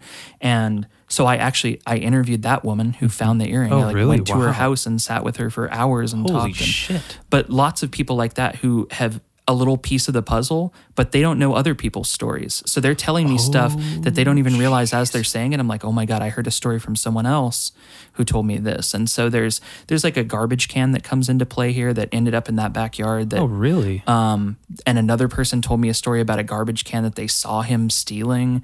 And so it's like, I wonder if they know that they described this garbage can the exact same way. And if she was transported in that, or if her maybe her clothing was moved in that, or it was used to like burn her clothes or something. Um, but the biggest tell of all to me is that to this day, his mom lives in that house. Like she kicked the renters out after the earring thing and she moved in herself, but now 22 years have passed and she still lives there. People honk all the time. People hold up signs outside of her house. They have candlelight vigils that walk past her house. And all she does is calls the cops on them every day. There's some incident where she's calling the cops. I mean, not every day, but pretty constantly for 22 years. It's like you could move anywhere and live a peaceful life, but you live in this house. But then who knows what could happen to the body that's potentially in there. Right. Or or some sign, whether the body's there or not, that maybe she's afraid that they're gonna test the soil and they're gonna find DNA in it, or mm-hmm. whether she knows that there's pieces of something buried in the backyard or in who knows. And so the fact that she still chooses to live there after all of this time is a big tell to me that she's guarding something. Yeah. He's like afraid to leave it alone because someone's gonna Is find his it. dad still alive? Yeah. Okay. And he lives like a half mile from the mom. Okay. Okay. And I, I had surmised that they were separated. yeah, they separated, but they they live in separate houses, but they they've stayed close over the years, probably mm-hmm. because of this, because they have a vested interest in making sure their son doesn't get put away. And I was thinking that someone who grew up wi- as predatory as him Mm-hmm. probably grew up in a household with um, something mal- malicious parents in some way, shape, or form. Yeah. So these people that are capable of raising someone that could do that Mm-hmm. to someone are also capable of hiding it and helping it. Yeah, because I know some people that are like, "Oh, if you did that, sorry, I'm selling your ass out to the cops." son." Yeah. you know. And then I know other people who are like, "Oh no, like call me if you need to help fi- fucking hide a body." Mm-hmm. and like the, I mean, the best predictor of past or of future behavior is past behavior, right? And so it's like if you want to know whether or not these are the types of people that would help their son bury a body and keep it hidden, well. They are the types of people who would let their son get seven DUIs and each time bail him out of jail, like pay for all of the court proceedings, hire him lawyers. yeah, because every they- time he goes to jail, they think that the, it's going to be the Kristen thing too. Yeah. it's going to lead Yeah. to that. And so whatever it takes to keep their son out and not getting in trouble, they will do. And it's like, well, then you are the types of parents who would help him bury a body too, because you'll. He's in his just 40s as now. culpable because they're old and they know that they they're fucking going to jail too. Yeah. Mm-hmm. if this is found out. So their vested interest is maybe they were just doing things they were being really rash and helping him and then they go oh fuck now like our livelihood yeah, Yeah. Mm-hmm. like we're in jeopardy too not just a, dipshit predatory asshole dude Right. fucking crazy It is. god and honestly um how easy is it to look at him or his mugshot, whether it be uh, today or um, back in the 90s, Mm-hmm. and go, oh, yeah, this guy's bad. This Uh-huh. guy's fucking evil looking. Did you see that? You know that photo his coworker took of him when he worked Yes. at Coca Cola? Uh-huh. I was looking at him and I was like, that guy looks like someone who fucking kills people. Come on. And then the fucking old picture. Oh, so I didn't know that soundbite was him on the teaser for Oh, the yeah. podcast. And then oh, it gave me chills when I heard it and I realized that was him. Yeah. And I saw like the clip and everything. I was like, oh, fuck. Dude. Dude looks like a school shooter. This is before Columbine, so I think that he definitely, if this didn't happen, and if Columbine would have happened around like a sooner time, he would have been a shooter. Mm-hmm. Yeah, and 100%. This is one thing I have to establish in the podcast because it's audio only and I'm telling the story. His name is Paul Flores. And so immediately you get this image in your head and it's like, wait a minute. He's not like you're picturing him. Like Yeah. he's not Hispanic. Yeah. His dad is Hispanic. Um, but he is like he you're right. He does look like a very typical sort of white school shooter type, like skinny boy, awkward, like strawberry blondish hair. Um, but so I started talking to all these girls that he went to high school with, and all of them had the same experience. Like he was always in the room and he just had this vibe that would creep you out. He wasn't friendly and he wasn't like social. He would just stare at people. And so even then, even before the thing happened with Kristen Smart, he was making women uncomfortable, not even knowing that he was potentially a future killer of some kind. And so yeah, there's there's a vibe there that people were picking up on way before he was the suspect in this, which now people might judge him based on that. How much um like guilt or col- have, did you talk to Cheryl Anderson or Tim Davis? Yeah. no. So those people will absolutely not talk to anybody. They they like early on they um the Smart Family's attorneys had depositions and they were like, hey, everybody who was involved with this needs to come in and we're just going to ask you all these questions on the record. Uh, Cheryl showed up for it, but Tim refused to show up, which is actually against the law. But he just didn't come and was never prosecuted or anything. Yeah. And, uh, but Cheryl did show up and told her story. And it's like, look, here's the route we walked. Here's everything I know. And then once she was done with that, she's like, I'm never talking about this for the rest of my life. Like, I want to have nothing to do with this. And a lot of people keep saying, well, there's a chance because they're getting older and they have kids of their own now. So they can imagine what it would be like to lose one, that maybe they'll talk now. They absolutely have refused to speak. And they won't you- talk to anybody. have you attempted to talk to either of them? No, but I have both of their phone numbers and I have friends of theirs that I've talked to. And each time I've talked to one of their friends, they're like very protective of them. Like Cheryl would never have lied about this. Like she's a very good person. And so I'm like, will you let her know that I'm working on this and just mm-hmm. tell her I'm not going to bother her because I know she doesn't want to talk. Mm-hmm. But if there's any chance she'd be willing to, I'd love to. And none of them have gotten any response from her. So I think they're aware that I'm doing this, but they're just, there are even people who have nothing to hide who refuse to talk to me when I called them that are just like, I don't want to get involved with this because it was a bad time of my life and it mm-hmm. brings up too many bad memories. I don't want my name attached to it in any way. Yeah. Like, it, and the, the number one question I've gotten from people that I've called is, How did you get this number? Mm-hmm. Like, well, I've talked to a lot of people. Yeah. And so anybody I've talked to who has any connection to anyone else will give me that person's la- first and last name. I can usually find their name. I can find out where they're living now and find mm-hmm. their phone number. Like everything's on the internet. And Yeah. then from knowing people, there's people I've dug up that's like, I wasn't able to track them down, but this person is still friends with them and said you should talk to this guy. And but everybody's like, how did you get this number? Because I don't want to talk about this, and I've never wanted to be attached to it in any way. So no. And a few people have said, I'll talk to you, but I don't want it recorded or put on the podcast. Like I'll answer your questions if that helps you get answers, but I don't want to be involved with the actual podcast in any way. Do you even want to bother with those people? Yeah, because I do have a lot of questions that only they can answer. Okay. Um, I, I probably shouldn't say who some of them were because they Yeah, asked me yeah, not to, but but- certain people who it's like you were here at this time and you were here at this time and nobody else was. So I really need to know did it happen like this or did it happen like this? And so they're Mm-hmm. correcting like, yeah, the official story. Like there's a lot of things in the official story that have been retold that are absolutely inaccurate. Like they've just been told the wrong way so many times that you- people just believe it. Like Give for example, like um so the story is that on Friday evening, Kristen was getting ready to go to a party, and her roommate was like, "Hey, I'll see you after the weekend's over. I'm gonna head out of town to stay with my family." And that was the last time she was seen by her roommate.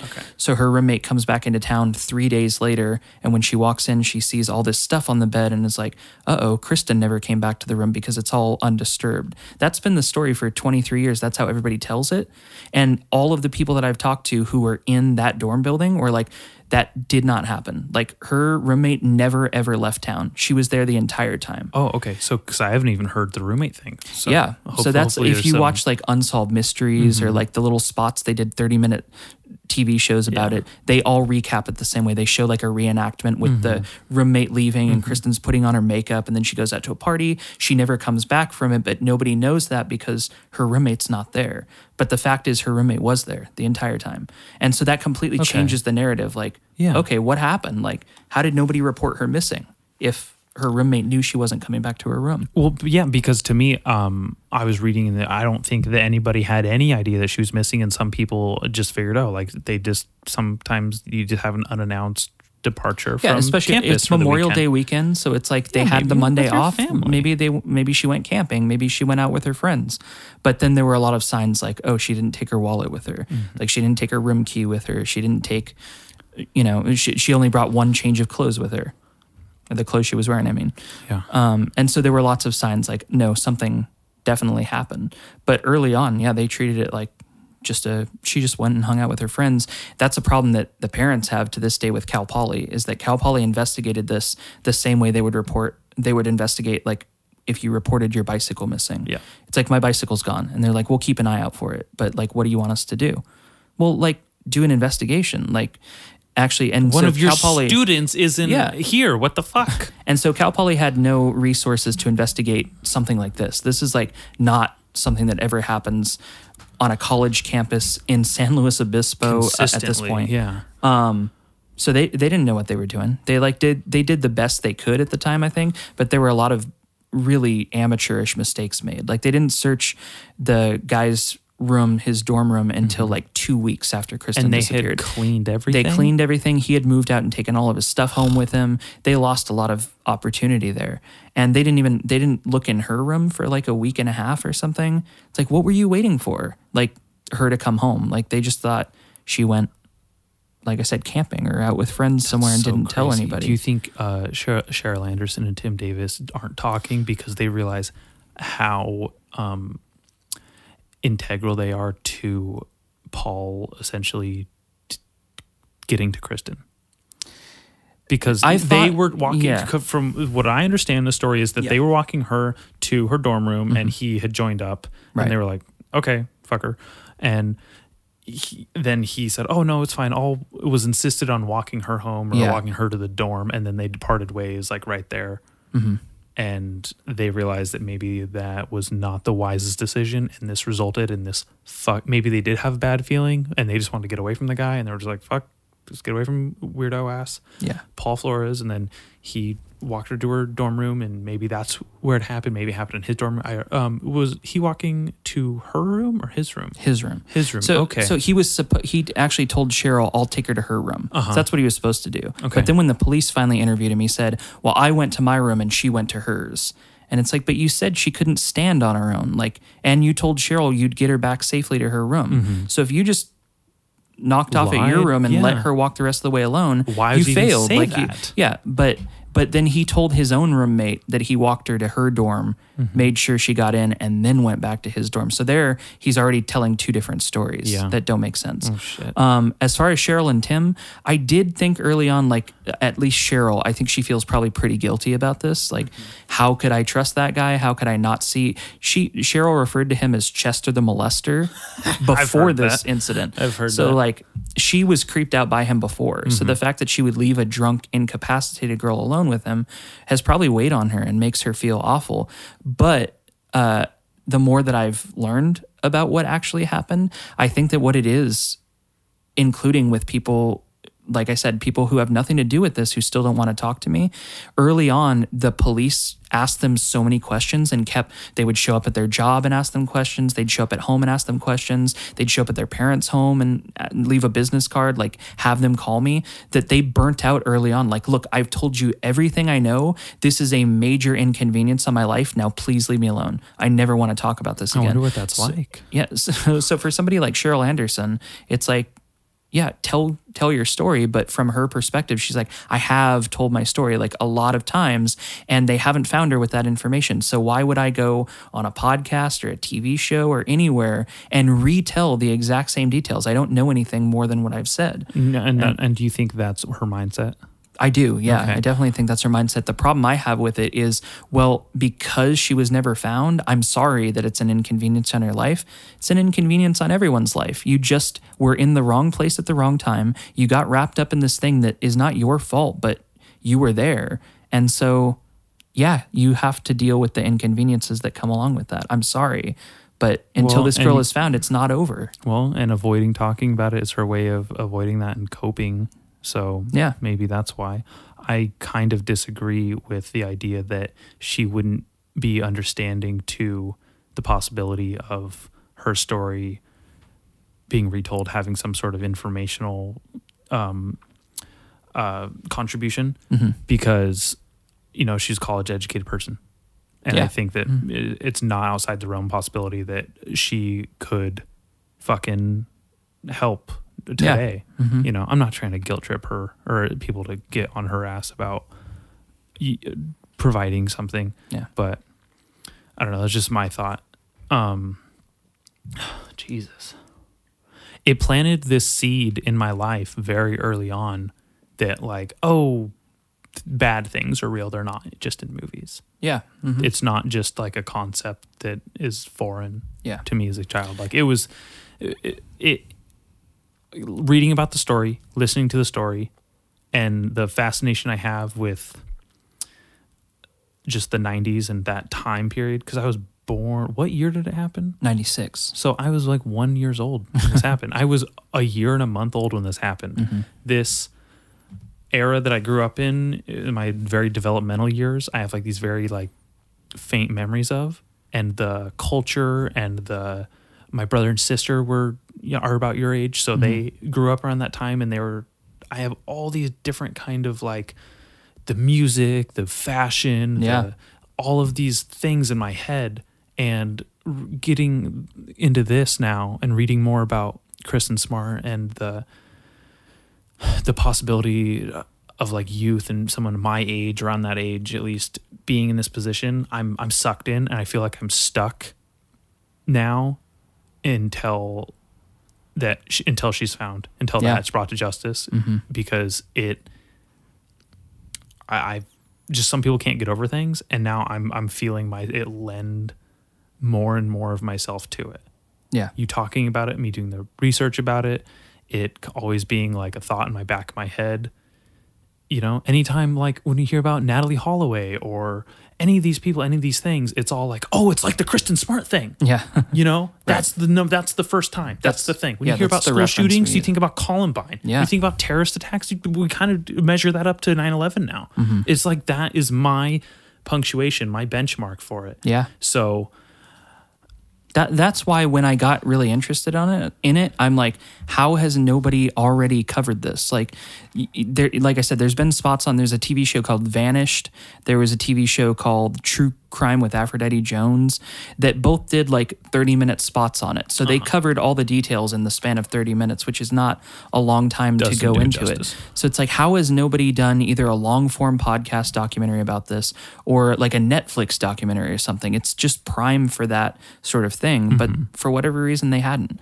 And so for a long time, it was like, man, I really want to try it, but I don't have the skills to do that. I don't know what it would take to do that. And so I just started writing out episodes. Like, if I were going to do it, here's how I would break it down. And then that changed many times and I started to get more serious about it. The the turning point for me was when I actually met her mom in person.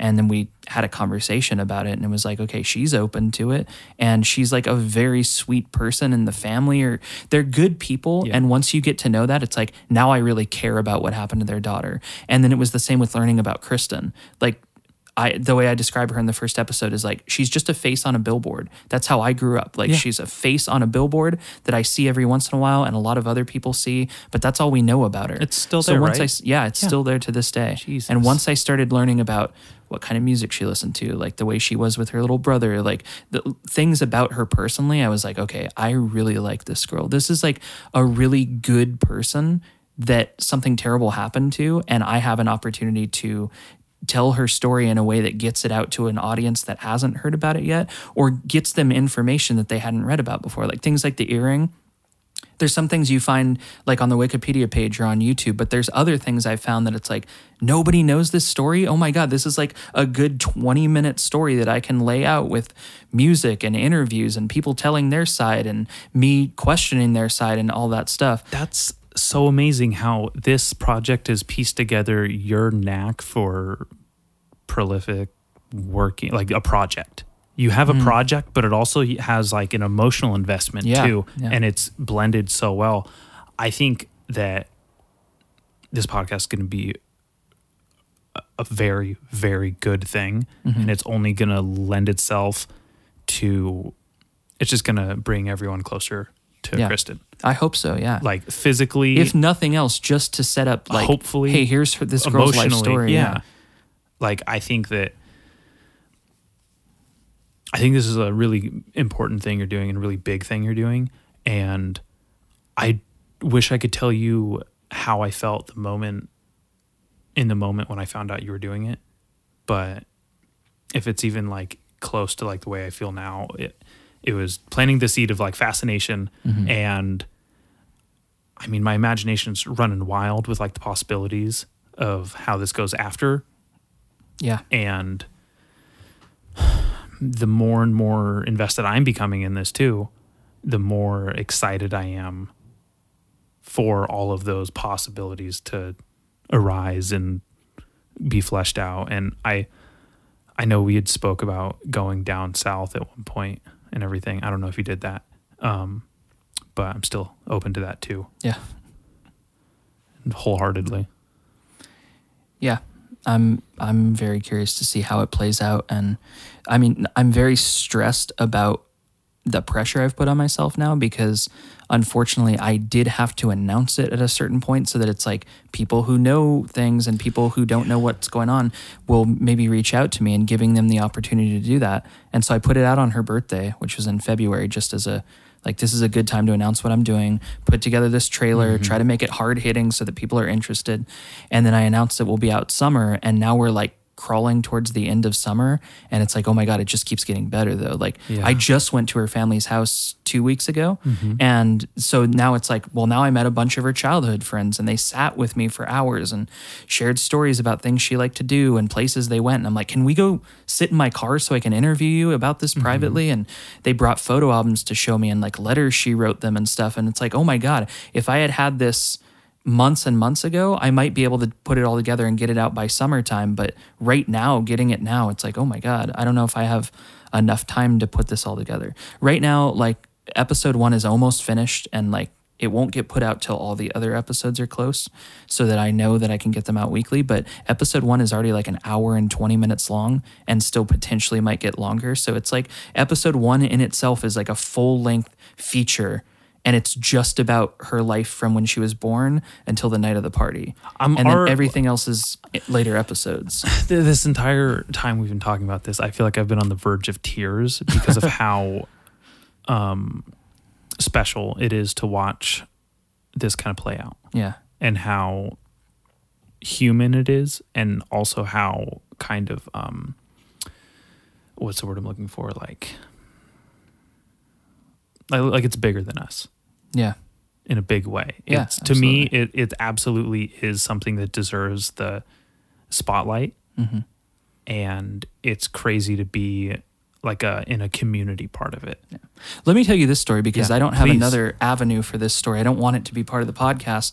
Um, this guy called me. Um, God, it was like maybe April or May. Mm-hmm. Um, called me out of the for, first. He sent me an Instagram message and Oh, okay, said, okay.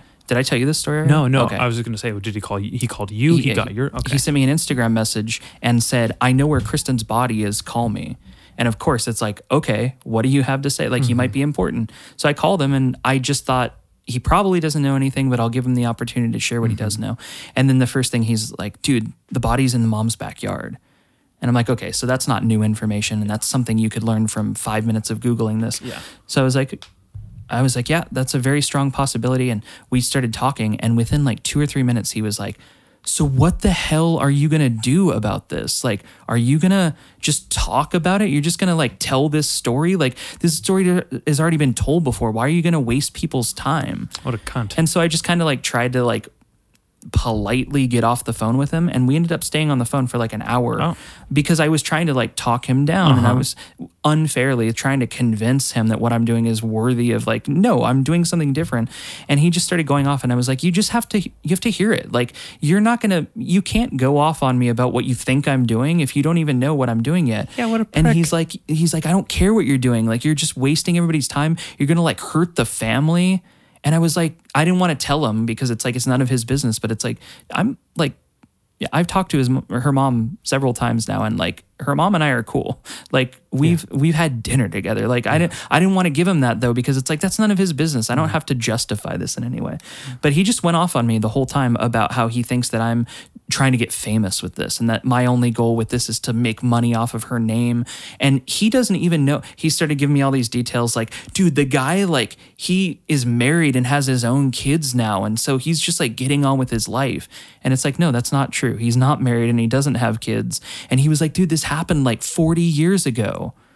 Okay, it's like he doesn't know thing? anything. It's just, and so yeah, he really was a douchebag to me on the phone. And then later that night, we got off the phone and it ended with me saying, Look, I can't convince you, like, until you see it, you know. And he's like, Well, I'm never going to listen to it because I know you're not going to solve it and I don't want my time wasted. So I'm not even going to bother to listen to it. Fuck you. Goodbye. And we got off the phone. He texted me at like one in the morning and said, Dude, I just found your trailer and watched it and I got chills. Like, I'm sorry I was harsh on you. You're totally going to solve this. Motherfucker, like, dude. He's probably going to this? listen to this now and he's going to hear me calling him a cunt. Well, he shouldn't have been a prick. I don't know. He doesn't pay attention to anything I do except like to criticize.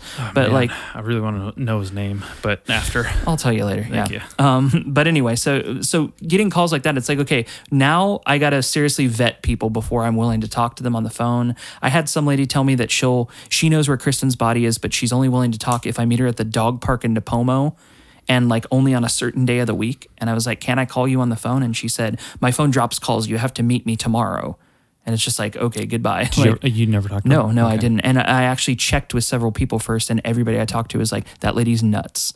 Like, uh-huh. okay, good. Like, and, and if Uh-huh. she knew where the body was, she would have done something a long time ago. So Yeah, what a but there are people who know what happened. There are people who have gotten little pieces of the story who are afraid to come forward, but not people like this, where they're gonna like Instagram DM you and be like, "I know where the body is."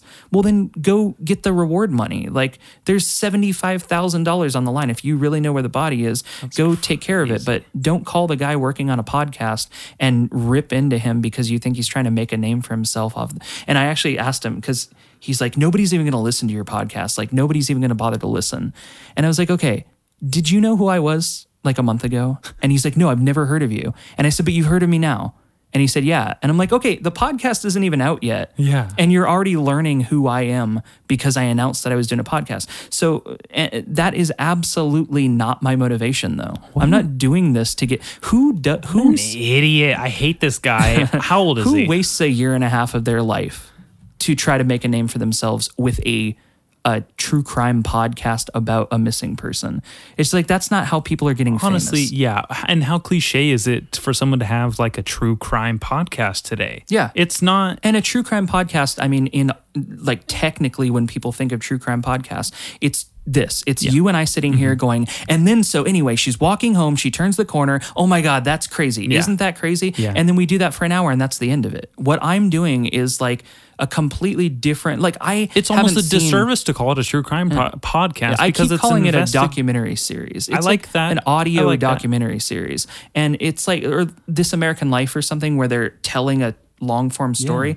It's like five episodes of that in a row about different aspects of this case and how it played out. And I'm absolutely not doing it for any other reason except that I'm super curious to know what happened myself. Mm-hmm.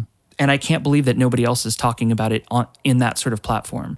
So it's like I don't have the experience to do something like this, but I have, like you were talking about, I have little pieces here and there. I make my own music, so I'm scoring Yeah. it. I've interviewed people for stories before, so I'm doing that. I've put together podcasts before, so I'm doing that. Just all these little things that I have developed over the years that come together to make this thing. And it's like, I'll do the best that I can.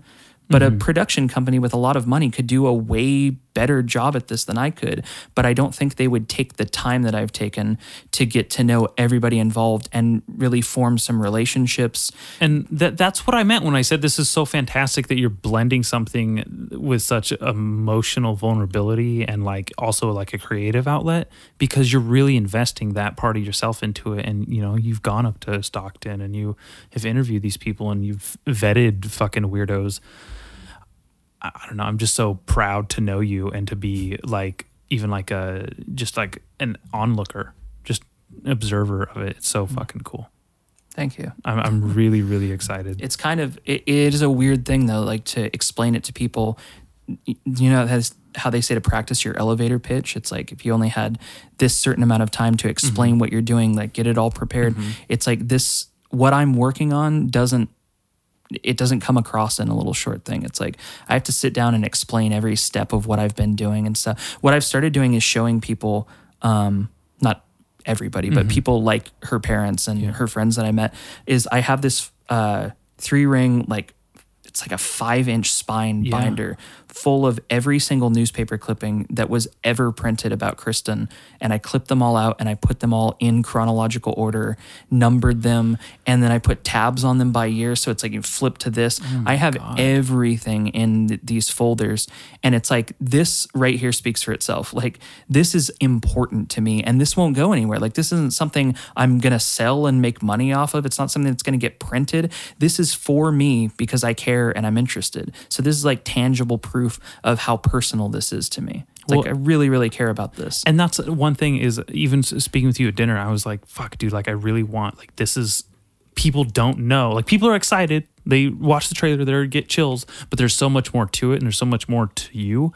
And uh, I'm really happy to, like, give you the opportunity to talk about it and to get into this. Like, you know, you and Ali joke about when you guys are coming on the podcast, but I very much so wanted it to be at a correct time when you could come on promote the podcast because it's so I'm so interested in it mm-hmm. and it's, I want to fucking share things that I Mm-hmm. Like and I'm interested. It's hard too because like even at this time it's like it's not in Yeah. like I said you're going to put this online and people are going to be like where do I find the podcast Right. it's like I'm still working on it every day Yeah. and I mean every day like every single day on our calendar like I'll show you we use Google Calendar and we sync them together so I can see Yeah. what she's doing she can see what I'm doing and our whole like weeks are just blacked out it's like That's this is episode 1 week and then next Whoa, week is that's episode 2 fucking week. gnarly. And so there's other things I'm doing in there, like certain people I'm interviewing and people that I'm calling, and the only time they can talk to me is this time. So it's like uh, earlier this week, I talked to. Um, Actually, I shouldn't even say who it is, but I talked to somebody very important in this um, who was only available to talk at 8 a.m. So I, I woke up, I called her at 8 a.m. We had like an hour long conversation, all recorded for the podcast. And then once we were done, it's like, okay, now I need to get everything in order. So today can be about scripting episode 2 and mm-hmm. that's all I'm doing all day today. But then tomorrow I'm going up to this place to interview this person, you know? So it's it's a lot of different moving parts that I have no idea when it's going to come out. I'm doing my best to get it out before summer is out, Yeah. which would be September September 23rd. 21st, I think, Oh, is the last day of summer, or the first day of fall. So to get out episode one at least before then, but I don't want to promise that because I want it to be great. Just like I said with my albums, I don't put out an album unless I'm sure that it's like solidified enough that I'm like, this is what I wanted the album to be. I'm not putting it out because a label is making me. I'm not putting it out because I just want to have something out. I want it to be something that people care about and want to listen to. And it, th- that's why it's gonna. I think it's gonna be so fucking good because you can. It's not. It's not difficult to find. ah, Fuck. What am I trying to say? I can't put it into words. It's gonna be very obvious that you care in a great way because of how specific and how detail ori- oriented and how fleshed out this is. Yeah. I, I can't repeat like that sentiment enough. Yeah. Because even like talking right now with you, it's Yeah, It's you haven't heard it. So, like, Yeah. even as we're talking now, it's like you still don't quite know. y- You know me, and you know what I've told you, but mm-hmm. until you actually hear it, it's like, oh, this is maybe a completely different thing than I was thinking. What I tell everybody is that it starts out with the sound of me walking the route that she disappeared on. So you like hear footsteps, you hear like cars driving past me, mm-hmm. and then me narrating what's going on, my music scored underneath it. Like, there's all these moments where it's like you're on this journey with me. You're like figuring out things as I'm figuring them out. And then I'm telling you the story as I've learned it, but I'm telling it from like firsthand interviews. Like you hear the voice of, um, I'm trying to think of a good person that would make sense. Like people that, like I said, the guy went to high school with, they're telling their story about one time I was at a party and this is what we saw him doing and like this is what happened. And then he like assaulted this girl. And then I call that girl and I'm like, can you tell me the story about this time? And then they tell that story. And so I don't know. It's a very hard to describe mishmash of documentary and like I don't even know what else. It's it's bizarre. It's fucking gonzo journalism. It is, yeah. In a way, it is. It's very like I've been very inspired by like the Truman Capote in Cold Blood era, where like I'm gonna go to this town and like get to know these people, and then I'm the one telling the story, but this is their story, and so mm-hmm. I have to figure out what were you feeling at this time, mm-hmm. like what was this person wearing on that day, and then he goes home and writes it like a novel, like this is all made up, but it's not. It's true information that I got from the oh, people involved, right? And so that's what I'm doing. It's like I am the storyteller in this this See- scenario, but I- and it's so beautiful because you're not some outside influence or out, outsider to the thing mm-hmm. because i feel like anyone who's a part of this community that did grow Right. up with that story Yeah. is a part of it and Yeah. it is a part of them and like i said the impact it made on me and how that's my benchmark for that kind of crime Yeah, and why weren't in- you as impacted by the disappearance of Natalee Holloway as you were this? Because it happened in your own backyard. Damn Yeah, it! It's like it it's right there. here. Like It I could happened- drive to the place like where she every was walking. time we drove Yeah. to fucking AG, we I we drive. I used to live in AG. I used to see that all the time. I used to fucking all the fucking time. I don't know if you remember in 2016 they announced. Mm-hmm. that they were digging up at Cal Poly because they thought that they had a good lead was- that she was buried under the P. I was gonna ask you about and that. And like yeah. I just got chills when I read that. Like, and at this I time I wasn't so- even invested. that seriously. got me so fucking It was like excited. I the was like, possibility- finally, finally. the possibility that this body we've been looking for has been right there and we've driven by it every single day looking at this P and her body was there the whole time but then they dug and she was not under there and so the question is did they really even think she was under there was this like kind of a publicity stunt was the sheriff trying to get reelected and there's lots of people I've interviewed who have different theories about what that was about and why it happened but I just know when I heard them announce there's a possibility she's buried there was like, oh my god, I I- I really, really want to know what right happened where to I was girl. sitting, dude. Yeah. I fucking I never get that. I was like, oh, I oh, oh my god, Yeah. fucking into it, so into it because that it was like closure on something that I didn't know I needed closure on. Yeah. hmm Because it's something that was planted when you were young, and it's something that never got resolved, and it's like I still haunts need me. to know. The, yeah. the, the ghost of Kristen Smart haunts the Central Coast. Yeah. Yep. We need answers. And so and her parents were saying to me, it's like, we we want answers before we die. We just want to know what happened. Like there we're not gonna ever resolve this perfectly. We're never gonna get our daughter back. And whether this guy is convicted and goes to prison, whatever happens with that, we just want to know. We just want to know what happened. My biggest fear is that um, the sum total of his life gets to him and he ends it before we have justice. Yeah. Yeah. in that way, whether it be the closure of finding her and maybe not even intended intended to. Like he drunk drives all the time, so maybe he Maybe he just- accidentally kills himself. exactly, And- or maybe he fucking drink. And you know what? Maybe that's why he does drink Oh, and drive absolutely. so much. Absolutely. too. And I I have a very interesting tie-in where I just on a chronological Mm-hmm. timeline, you can see anytime there's a major development in this case, he gets drunk driving charges. And so it's like he's drunk driving because he's stressed out Yeah. Mm-hmm. and because he is trying to wash this away. I, I will say, like, I, I was going to say, I shouldn't tell you people I've talked to, but I will just say, I did talk to a girl that he dated for many years, like that After. Yeah. And who got very close to him. Like, they were in a long term relationship with each other. And she has this story she told me about uh, a time that she was talking to him on the phone after they had broken up and he's just like bawling and he's like i have something i need to tell you but i can't i can't tell anybody and she's like what is it and then his mom was like get off the phone and he hung up and so she has no idea to this day like whether he was about to confess or not so he's got he's got demons you know? This is haunting him for sure and that's why he's an alcoholic and it's why he's drunk driving and it's why Is there any part of you, with all due respect to Kristen Smart's family, of course, and um, is there any part of you that kind of sympathizes with someone who probably led a life and was probably raised poorly and ended up being a fucking creep and ended up you know ending someone's life and lives this entirely fucked up existence because of it and probably had a shitty existence before then Absolutely. And I'll like I even go so far as to say that her parents feel that way. Like her parents are like this Feel sorry. poor kid. Yeah. What did you do with our daughter's body? Like we're not blaming you and we're not we don't hate you. And that's one thing that they really want to get across like Uh-huh. we don't hate you and we don't want you to like spend your life in prison for this. We don't want to see you tortured because of this. We want you to just tell us what you did. Just and and so early on he was working at you know the 76 in Pismo when you drive by that big ball you always see Yeah. the same 76 Yeah. station. He worked there right after she disappeared. Uh-huh. And at one point early on, they found out where he was working. So they drove down from Stockton. They went to the gas station to get gas. And while he was pumping them, they were like, we want to ask you some questions about what happened with our daughter. And he went and he locked himself in a closet and refused to come out. And they're like, look, we think it was an accident. Like, we don't think you meant to do this. Just tell us where you put her. And he just wouldn't come out. And so that's still their sentiment to this day. It's I like, bet what, that whatever moment happened. it fucking haunts him forever. Yeah. The, the 76 gas station, importantly. Yeah. That's insane. I couldn't imagine being around someone who, like, physically, um, who killed someone I loved. Yeah, yeah. Whether you could control yourself through that, which is what drew me to this early on. It's like, why are her parents so?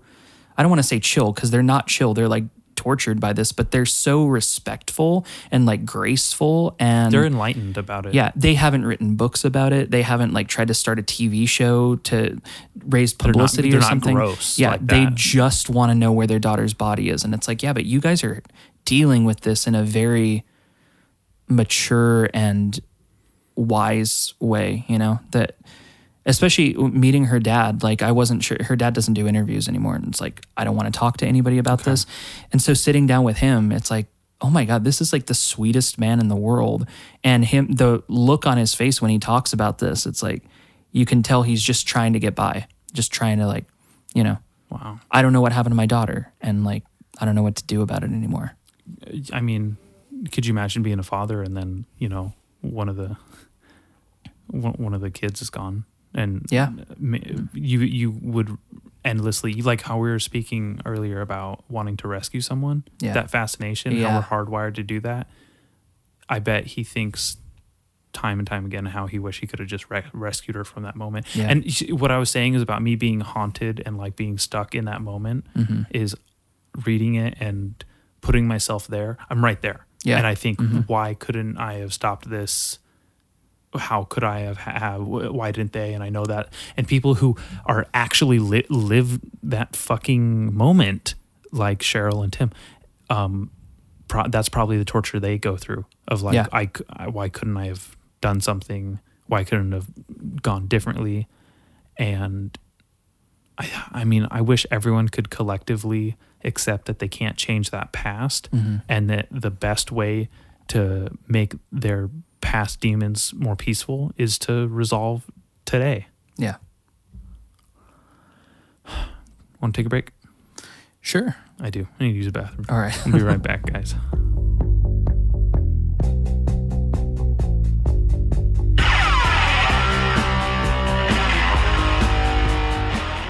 All right, so back to it. Um, I have a couple more questions here for this fucking insane thing you're doing. Um,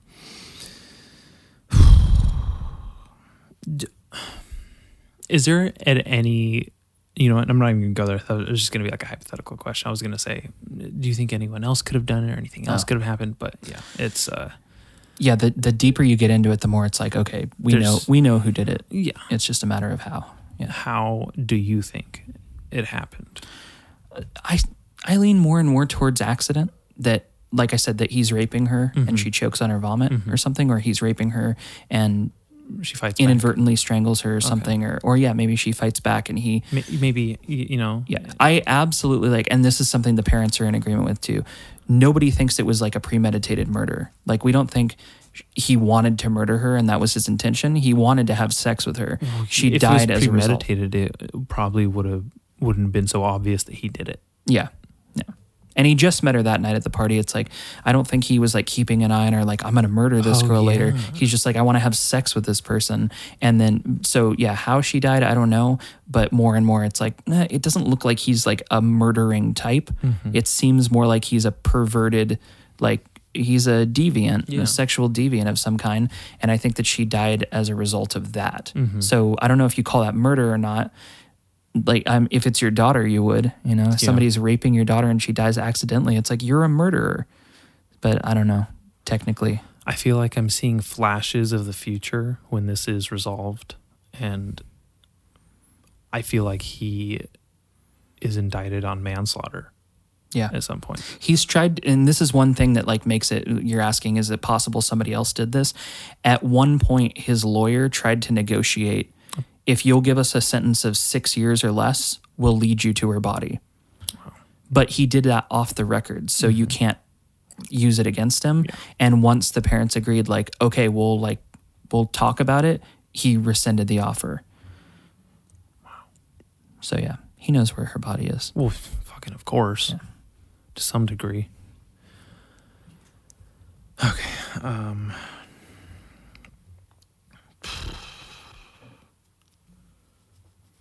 I'm I'm I'm reading here. Um, do you so you you think that there was a it was of a sexual nature? Definitely. Okay. Yeah.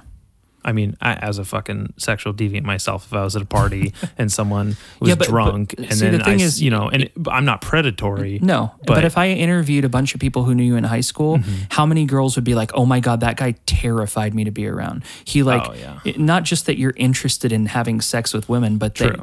they do not want to have sex with you, and so you just like prey on them. Oh yeah, I don't know what that's like. uh, fucking, you know, I'm sorry, not to make light of the situation because I, I take this whole thing very seriously, as I'm sure any of my listeners could tell. Not so lighthearted talking about it, but uh, it's good to break some tension once in a while. Um, have has there anyone that other than you know like how'd you get this number? Anyone that you've interviewed or spoken to or attempted to that have been upset with you? No, nobody. I mean, I thought for sure people were just going to hang up on me and say I'm calling the cops or something. Nobody has done that yet. The closest I've gotten is just people saying, "I please don't call me again," or "I don't want to talk about this. Please don't call me again." Um, but no, nobody's gotten really upset yet. I did hear secondhand, and I don't know whether this is true or not, but I did hear secondhand that Paul Flores's mother told somebody else that she knows about my podcast and that I'm harassing her or something. And I've never even reached out to her. So I'm definitely not harassing her, but I don't know if she really said that or not, but that's what somebody said. Wow, that's really interesting. Do you think uh, she has the? Hey, Rem, he's back. Um, do you think he, she has her fucking finger on the pulse about this at all?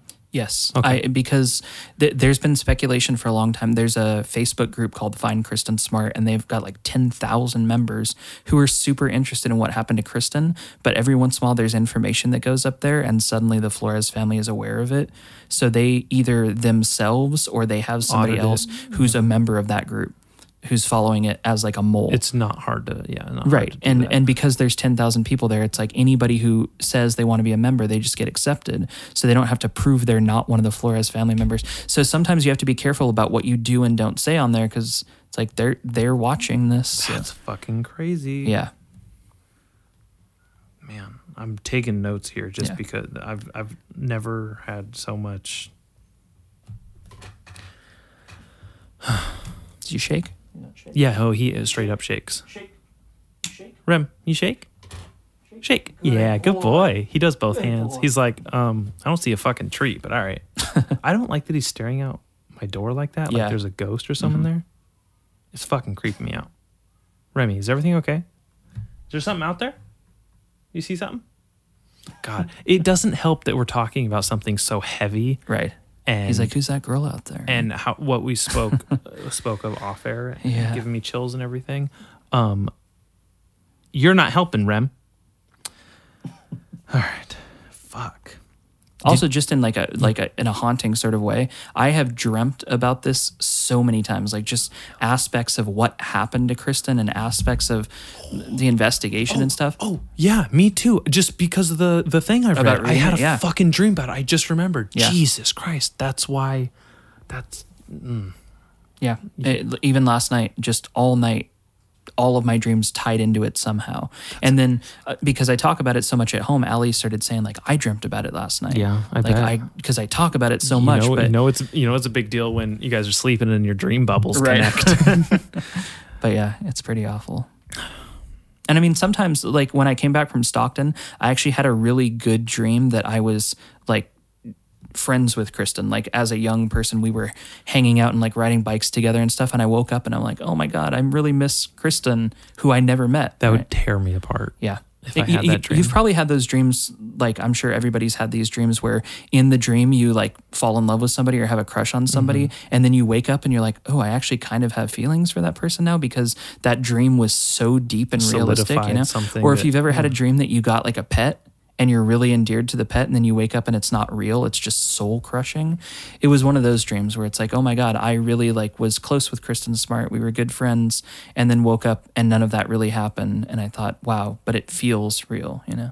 I don't know. That's getting into a weird realm, but No, I don't think you should dismiss it like that because I I, uh, I have a lot of fucked up dreams too, yeah. and And if nothing things- its a sign of just how much I'm immersing myself in this story. it's just all day, yeah. every day. Yeah, that's what another thing that's like really impressive about the situation is how immersive you are and Mhm. how like you showed me on your schedule and Yeah. how everything's leading to this and how you're dreaming about it and how involved you are about it. The idea that um like that guy accusing you of using it as some sort of like clout to become Right. someone with it or sell it or anything is you know ridiculous but it also like there's no way I couldn't associate this with you from now on having not even listened listened to Mhm. the show yet Yeah. and w- w- um, not not to put any pressure on you, but when? What's the what? When's out? When, when is it out? When's it coming I don't know. out? I, I had announced back in February that it was Mhm. going to come out this summer. It sounds like that would, would have been plenty of time, but Yeah. it turns out there's a lot more exactly. shit going on. If guys. that doesn't show how much is getting done behind the scenes, and I said something like that on Instagram, like the less I post on here, the less updates you're getting. It's because I'm doing more work behind Yeah. the scenes. I'm never not working on this, and so it's I'm working on it every day. But then I talk to a person on the phone, I interview them, and they're like, hey, you should call this person because they were at the party that night. Or you should call this person because they said they knew where the body was. So then it's like I put that person on my calendar, look up their information, try to get a hold of them in the ethical way, which is by connecting with them personally or through their mm-hmm. friends. But eventually it gets to a point where it's like the clock is ticking. I just got to cold call this person, which I did out of the blue two or three times last week just called people mm-hmm. out of the blue because it's like i'm sorry i tried everything i could to get a hold of you never got a response so now i'm just calling you at dinner time. Like Yeah. i'm really sorry but can you tell me the story? And luckily one of them said she would be willing to talk but on a different day and we scheduled and we talked at a mm-hmm. later day and it worked out well. But several people don't answer their phones then i leave them a message and they don't call me back.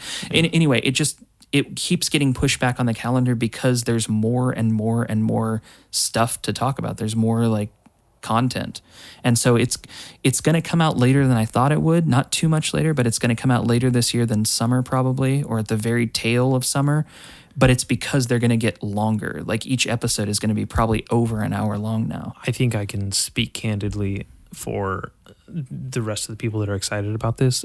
I think like the juice is worth the squeeze and it's going to be worth the wait. And Yeah. I'm like, I almost don't want it to come out on time because I know that that means not everything is documented that I can get to. Yeah, because it's still going on. Yeah. and and I keep thinking if I had just put this out five episodes, because it's always been five or six episodes and it shifted back and forth, but I've got it to a nice solid five right now. Mm-hmm. If I had dropped those five episodes in June so that it was out, you know, right in Yeah. the heart of summer, it would not have been nearly as good as it's going to be when it does come out. I just know there's so much more that's happened in that time that's like, oh my God, this completely changes the trajectory of episode three. And now that changes what episode four is going to be all about. And it's getting better as it goes on. So, like, it is a lot of pressure because I don't want to hype it up too much Yeah. where people are like, eh, it wasn't as great as I thought it would be. When you when you talk to these people, that were at the party Yeah. and things, and they're giving you details and like you asked like, oh, what music's playing? Yeah. What you know, what was so and so wearing or what? Um, how I I really love details. Like how in depth do they get? I keep prodding, so it's like, tell me more. Like, I want to get more in detail. Like, um, one of the guys at the party broke down like there was definitely like Phish, remember the band Phish, and Dave Matthews Band, and um, yeah, he was like listing bands that were definitely playing. It's like, hold on, I'm taking notes. Like, I want to know all of this stuff. And so it's like, can you describe the layout of the house for me? Like, you walk in, and he's like, so you walk in, you turn right, and there's a kitchen. You turn left, there's a pool table, there's a bathroom off to the side. And so every detail I want to know. Like, I'm super interested for myself, but also now I have to tell this story, and I want to tell it in great detail because that's what I would prefer somebody did. I, I know that when I'm listening to a podcast and they don't go into enough detail, I'm frustrated. It's like, no, I have to Google this. Infuriated, Yeah. yeah. Well, I do like that. I it gives me the opportunity to do some research myself. Yeah. because it means I'm Yeah. interested.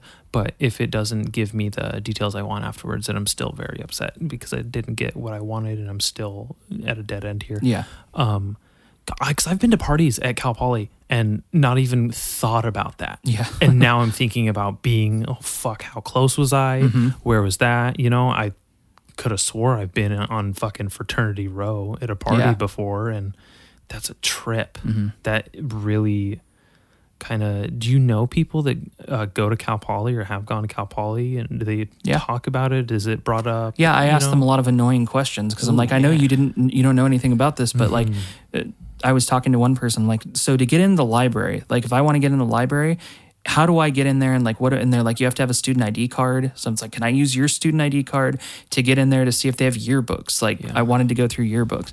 They didn't save yearbooks from that year. They didn't. They weren't keeping them at that point. And so there's little details like that where I keep asking people like, okay, so when you go to the like the administration's building and there's that parking lot there, is there any chance that you wouldn't be able to see somebody walking up to the P or like things like that, you know, like where the dorm buildings back up to the Poly Hill right there. It's like, is there any chance that somebody on a Saturday morning could have gotten a body up that hill and nobody would have noticed? Things like that, right? Dude, no, I'm not even fucking exaggerating when I wish we could stop and drive right up to Right. Cal Poly right now. And that's why it's like when I started reading about this last summer and getting really into it, I'm like, I want to drive up there right now. I wanted to find the mom's house. And it's like, where does the mom live where the body might have been Mm-hmm. Yeah. buried? And once I found it, now it's just like on my route. Whenever I drive up north, have it's like, to go. I'm going to take that route so I can just drive by it. I never disturb them. I never, like, I'm not being Harass them. Yeah. uh, but I am definitely driving by it as much as possible and driving by the, uh, so Kristen Smart has a memorial on Shell Beach, uh, on next to Dinosaur Caves Park. Oh, really? And there's like a little thing etched in one of the pillars with her senior photo and a poem she wrote. Oh,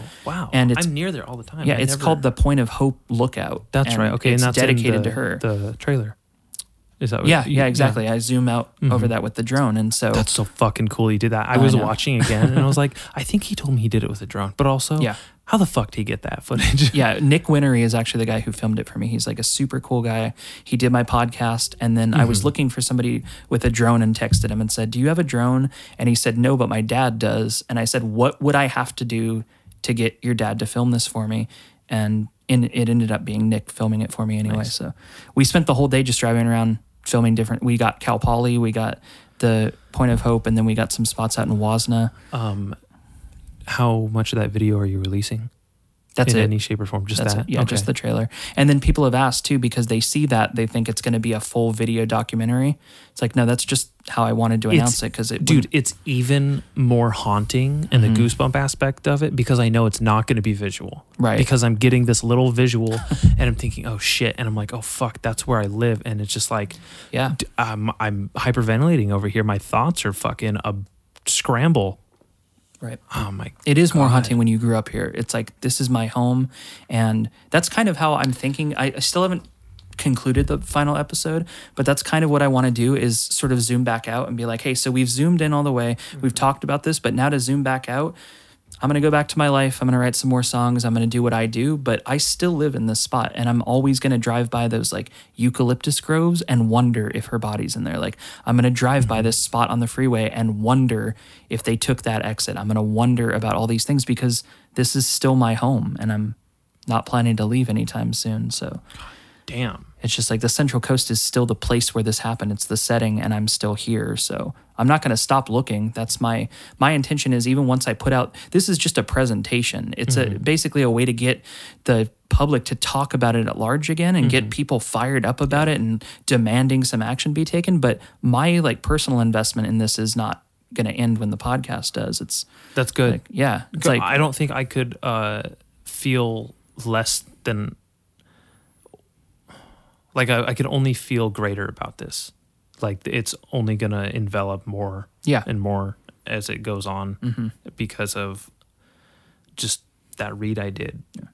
and, the then- hope that like that I am able to present it in such an emotional way or such a an impactful way that people listening get what I'm get to where I am where they're could- like oh my god I can't not do anything but read about this and you and you're gonna have so many uh, such an audience to have that sort of um, connection, that uh, investment themselves. Like Yeah. it's very evocative, and I can't pi picture it being any other way. yeah yeah hopefully enough people get involved where it's like the sheriff is going to have to do something or make an announcement like everybody needs to calm down everybody's so fired up about this now it's like well that's what it should have been all along Yeah, yeah without a doubt. Fucking uh, the attitude that I think people are gonna have about it. We're gonna everyone's gonna be like, okay. I, I wish that there was so much less hubris and ego with um, law enforcement agencies and Yeah. sort of corruption could be for like you know acknowledged, forgiven, resolved, and people can grow and we can have a fucking real discussion about getting justice for this Yeah. person. And They, I mean, they're not even willing to let like the FBI come in and do their own investigation. They're not willing to let um, what is it, the missing uh, uh, something for missing children. Center for Um, Missing yeah, uh, like they tried to get involved. The sheriff's department keeps saying no to all those, and it's like, okay, after 23 years, like at what point are you going to say, okay, we weren't able to solve it, so somebody else come in and help? Yeah, right? what kind of fucking administration shift do we have to go through to for them to approve that Yeah, we've shit? had three separate sheriffs since this happened. Yeah, three. And each one was in charge of this case and has not closed it. And so it's you don't really know what they're doing behind the scenes and I give them the benefit of the doubt. Like maybe they know way more than I'm giving them credit for and they're just waiting for the right time to do something about it. But then how many years have to pass before you can be like, okay, now it's been too long. And 23 is a long uh, part of what I like I established in the life, podcast yeah. is when this happened, I could barely tie my shoes. Like I had those Power Rangers Velcro Yeah. shoes because I couldn't figure out how to tie them. I wasn't great at it. and now I'm a 31 year old man with a beard and I like, I live with my girlfriend. Like Mm-hmm. I'm a full grown adult and I was a child when this happened. And if that's not a good indication of how much time has been allowed to pass without solving this, it's upsetting and like there there are people who weren't born when this happened who have now graduated from Cal Poly. They Holy went, shit. They lived 22 years of their lives and graduated after 4 years at Cal Poly in the time that it's taken to close this and it's still open. So That's fucking crazy. yeah. Anyway, hopefully this at the very least gets more people interested and pushing back a little bit so the sheriff is forced to do something about it, but who knows? What is the, your ideal situation in the result of your podcast? I hope that like ultimately I hope Paul Flores hears it and it stresses him out so much that he just turns himself in. Mm-hmm. Like I would hope that it would I think it is going to upset the Flores family and I think they might try to sue me over it. That's a good uh-huh. possibility. I think I'm in good company though because a lot of people over the years they've tried to sue because of harassing them or whatever and it's like I'm not bothering you. All I'm doing is telling the story and investigating this in my own way and I've come to the same conclusion that a lot of people have that your son was involved with disposing of her body and that you guys helped and know where it's at and so I can't prove that and and all that so I have to be careful about what I say on the podcast to make sure that I don't get myself in in trouble over that. Ultimately though, I I would hope that there's some small human part of them that hears it and is like, okay, we're sick of dealing with this. Like now more people than ever are talking about it. More people are driving by our house. And so we need to just end this. We need to just tell them where the body is or something, right? Um, secondary to that would be that the sheriff is so annoyed by how many people are bothering them mm-hmm. after this comes out that they're like, okay, look, we're just going to arrest the guy. Like, we're going to take care of this Yeah. and we're going to, we've been sitting on it for a long time. Now we're going to do something about it because we don't want to take the heat for not doing it right. I don't know. fucking cry. Could you imagine being like the arresting officer, someone who has Flores in custody eh, because of like a DUI or something, and they maybe they look and find out like, oh, he like, eh, you think there's any information about his involvement? Yeah, that I was think so. documented, and they're going like, oh shit, like Yeah. this, this guy. And the Smart family, for a long time, they would sort of follow what he was doing, like with private investigators and stuff. Yep. So he got hired at like Blockbuster. So they just sent Blockbuster a packet of newspaper clippings saying like, "This guy's the suspect in a disappearance of our daughter," and then Blockbuster fired him, so he gets a job at In and Out Burger. They did the same thing. Oh, Gets a job at Outback Steakhouse. They did the same thing, and it's like they just and they're not. So they call that harassment, right? They're like they won't leave us alone, and it's like, well, you have answers that you won't give them, and they're leave not. Leave us alone. Uh, you left us alone without a daughter. Yeah. Fuck you. How about that? And and for us, and all they're doing is sending newspaper clippings. Like they're basically just drawing his employer's attention Yeah. to. Just so you know, you're employing somebody who is involved in a murder, probably a murder, maybe maybe something else, but a death of yeah, somebody died and he was there and he covered it up. And so you're employing that person. So every employer is like, okay, we're cutting ties with this guy. And I don't think that's harassment. And in fact, I think that's a very professional way to go about getting answers to something is like, hey, we just won't let you live a, a healthy, mm-hmm. comfortable life unless you tell us what happened. But I think they've sort of given up on that. Like they're not pursuing that as much anymore. And even now, I don't think their ultimate goal is to get him convicted. I just think they want him to tell them What happened? where she the body is. Yeah, just lead us to the body. Let us take her home, bury her properly, and then we'll stop bothering you. So hopefully that happens. You look, like, you look like you, were Oh, going to no. tell me something. Um, fuck. I, I really want to be like more engaging with this podcast, but like you saying everything, and it's really speaking like a fuck ton to Mm-hmm. me because I'm trying to com- I'm trying to process everything, man. When I asked you, oh, do you know who did it, and you or do you think you know who did it? I had no fucking clue Yeah. what was going on. I had no clue. So many people knew. Yeah. So many people like, and you were just like, oh no, like yeah, fucking no, Right. no shit, Dallas, come on. and I was like, oh, oh, oh my god. Yeah. and I think I was the same way two or three years ago where I started looking into this and being like, wait, is there a suspect in this? Like all my life, I knew she was missing. I had no idea that people had sort of honed in on this guy. Yeah. And so then, me fucking yeah. neither. And think about how many people don't know. Yes, that's exactly what this guy calling me and giving me all this crap for you trying to do this. It's like He had no idea. I'm trying to tell a story that to me wasn't properly told up until now. Mm-hmm. Not at all. Like I was able to live in this community without knowing this information. You on the phone are telling me he's you know this happened 40 years ago and he's got a wife and kids now. There's not enough people who know the facts of what happened and I'm just going to lay them out so that it can't be disputed anymore. I'm going to lay out everything that's there so somebody can listen and go, "Oh my god, I had no idea this happened. I had no idea this person was involved or that this location was a possibility." And then once that's done, then I'm out, you know. I'll keep looking for her, but I'm not going to tell you what I'm doing. Yeah. Just yeah. Oh God. It it it infuriates me because I'm realizing like the longer it goes on, like, oh, so many people know about like Chris know, oh, Kristen Smart, someone Yeah. disappeared. But like me, like I thought she disappeared. It was someone who was there and she walked to her dorm room and then was never seen from again. And I was like, oh, I wonder if like someone killed her on the lawn or like right. you know, yeah, I had this Yep. idea of someone like intercepting her between her and her dorm Yep. room and them taking her, but not her being escorted to his room Yeah. his room and you know and s- fucking what that Yeah. blew my mind so i think a lot of people um are unaware and we're, we're just gonna So I'm, I'm sure you know about the Rex Krebs murders. Do you know about that? um no what, okay, the I'll what? just I'll refresh your memory if you don't. Um, okay I thought you would know because he looks exactly like Charles Bronson. Oh. um, so there's this guy who was living in San Luis Obispo. Mm-hmm. He was uh, charged with rape, and so he went to prison for raping women. Then he was released, and in one of those whatever you call them, like uh, where former inmates sort of get preferential treatment for jobs and certain things like um, Yeah. Uh, incentive program. So he was hired by a construction company or something fresh out of prison. Like, we'll give him a job, we'll give him a place to live. And so he was living in this house up in See Canyon, which is towards, or sorry, Davis Canyon, which is by like, uh, if you go up to Sycamore Mineral, Mineral Springs in Avila, and then you go way up in the mountains up there, and it's just forest. Ooh, okay. He was living in a like shack up there, right? And so um, this is 1998, and at the end of 1998, this girl named Rachel Newhouse goes missing from Cal Poly, and so everybody's immediately like, "Oh my God, it's a second Kristen Smart. Oh no. Whoever did it probably did it to this girl too." Oh, and shit. so they found her blood on the Jennifer Street Bridge, which is that rusty bridge that goes over the Amtrak station in SLO. Uh-huh. They found like a pool of her blood, and they tested it, and it was her blood, and they couldn't find her, and they had no idea where she was.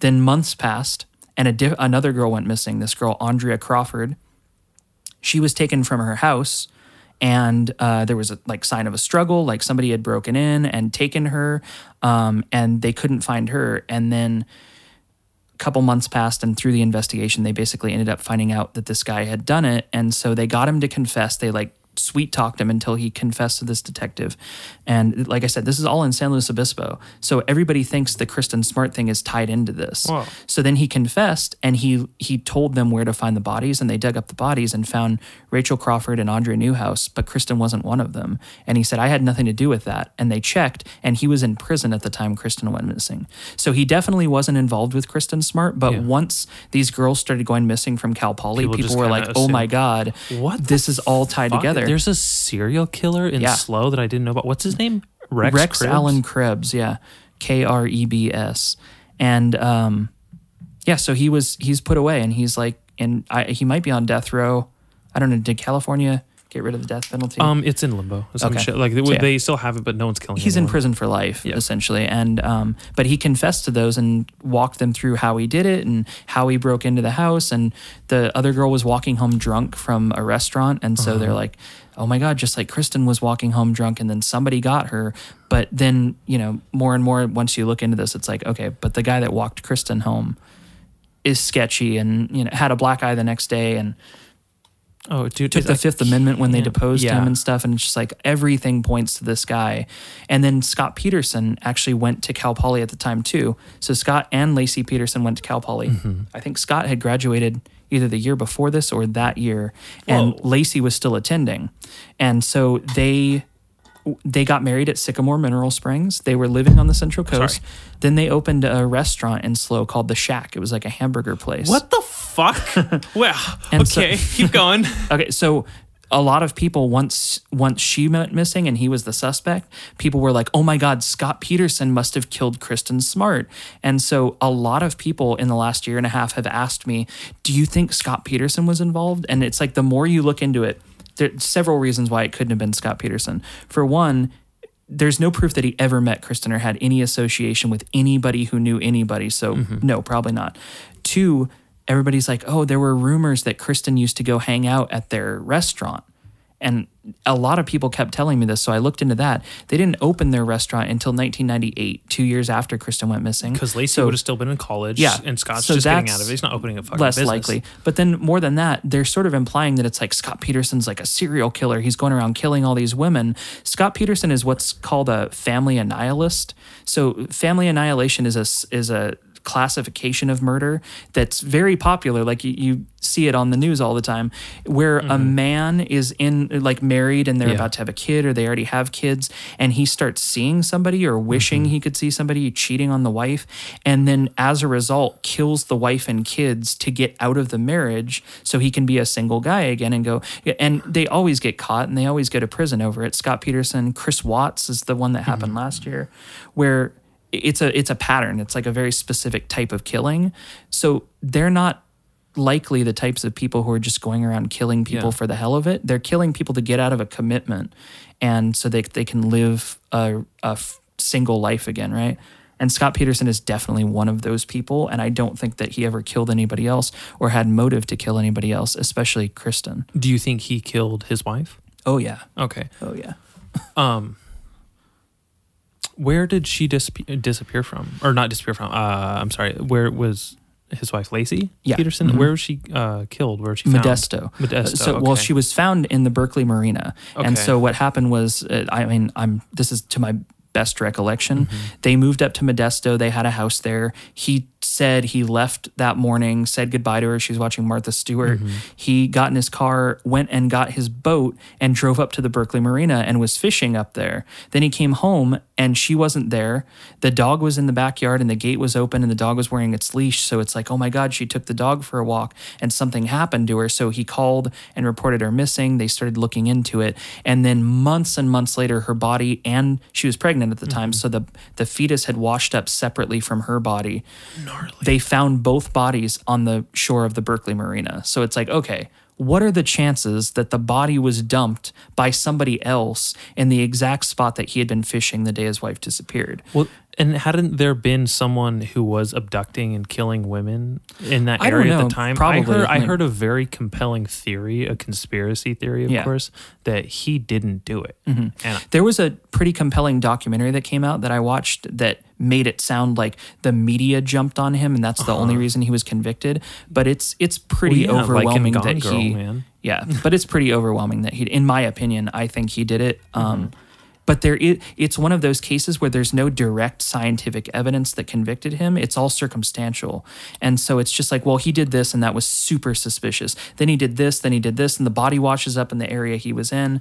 Um, I think they found one of her hairs in a plier, in a pair of pliers that was on his boat. oh wow, So it's like it sort of looks like he was disposing of the body. And then he constructed a bunch of concrete anchors in his warehouse. And when they went and searched his warehouse, all of the anchors were missing except one. So he got rid of four of them.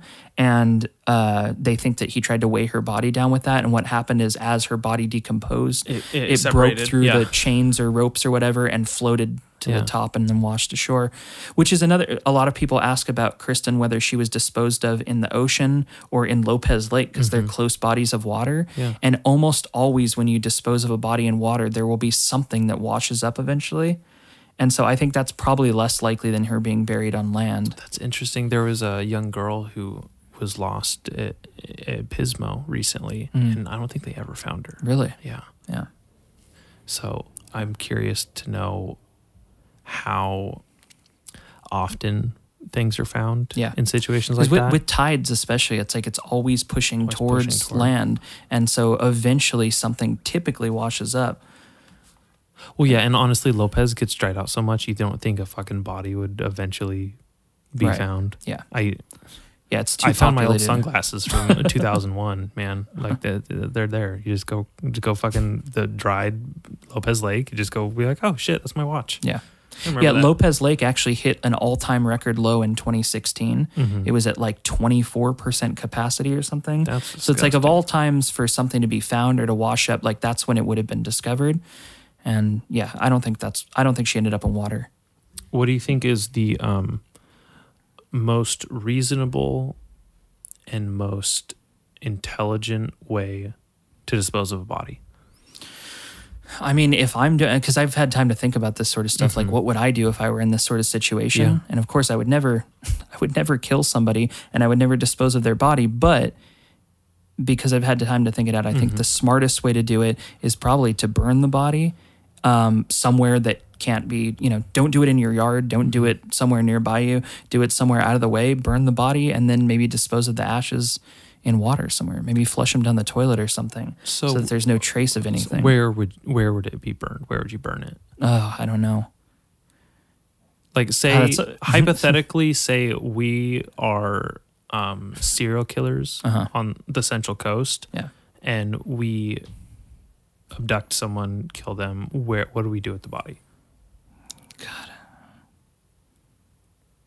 Th- This is why, like on I an said, individual basis. yeah. What, what what I was saying with uh, with Kristen, where you could speculate for years. Like there is a rumor that she was buried under the pack, the Performing Arts Center at Cal Poly, like you Mm-hmm. were talking about. There's a lot of rumors like that. Like, oh, the they took her into the food services building and they like mixed her in with the hamburger meat and then they served her to everyone in the cafeteria. Like those are like college urban legends, right? Yeah. They, they could say that about anybody. I don't think there's much to go on there. Uh, what I'm interested in is places that they have a connection to, like why dispose of a body there? And so I've always told my girlfriend, it's like if I ever kill somebody and bury the body, I would take it to Sisquoc And the reason for that is because I went to Sisquoc a lot growing up. I had family who lived in Sisquoc, and it's very rural. There's not many people that live there, and there's a lot of places that people don't drive out there that you could dump a body and it probably wouldn't be discovered for a long, long time. And I'm familiar with it, which are the two like that's where people dispose of bodies, somewhere they're familiar with that they don't think somebody will look for it there. And so I that's always been my go-to answer. It's like if I'm going to get rid of a body, I'm probably going to take it to Sisquoc mm-hmm. because I know it.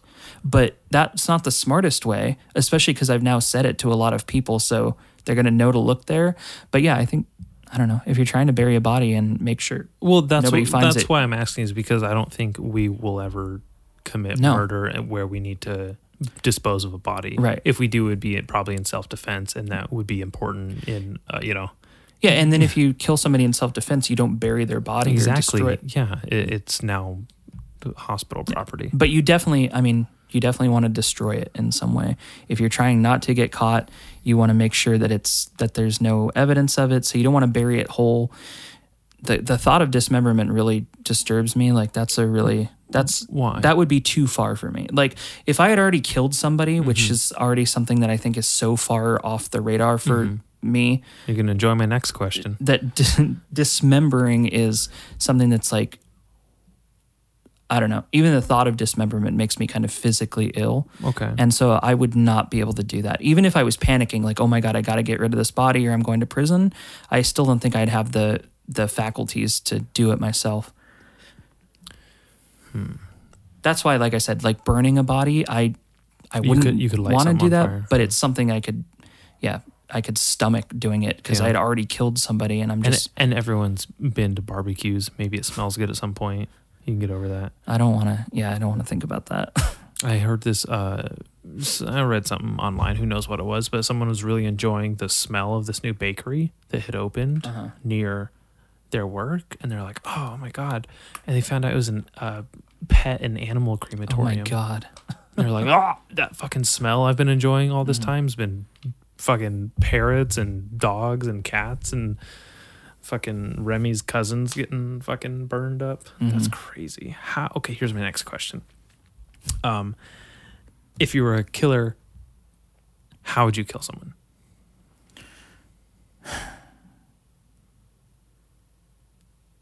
I don't know. I, I think I'd have to strangle somebody. Do you like have to strangle someone? I don't think I could stab somebody. Like I oh, I don't fuck no. yeah, oh my god. I don't think I have it in me to stab somebody. I couldn't do that. Um, no.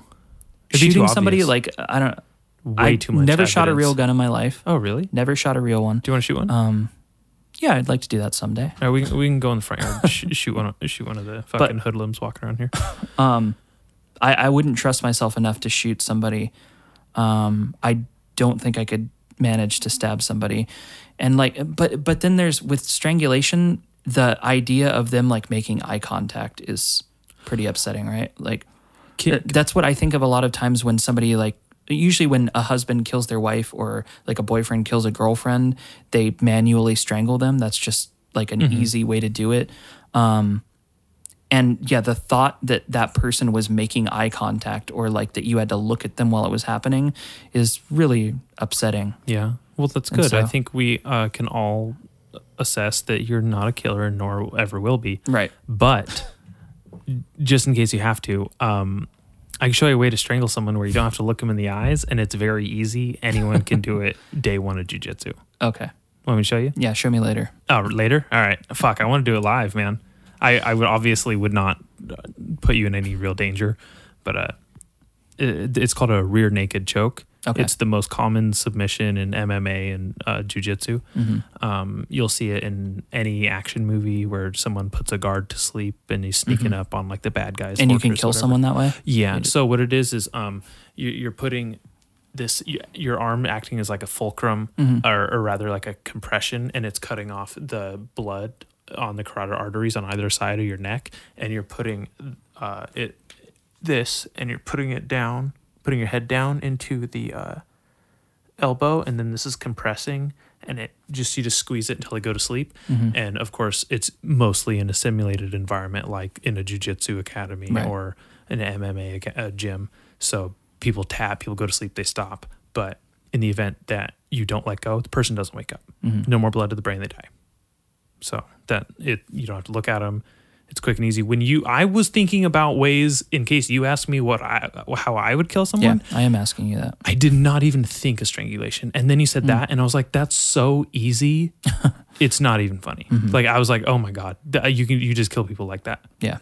That's it. My um, I, I will like I just think- because I, I'm playing sort of the defensive card here where it's like I would never do that. Uh-huh. There have been times, there have been people in my life who have done things to my family members or Mm-hmm. who have been the sort of force in my family's life where it's like, okay, if somebody needed to do something, I could do it just because of how much they affected and impacted Mm-hmm. our lives.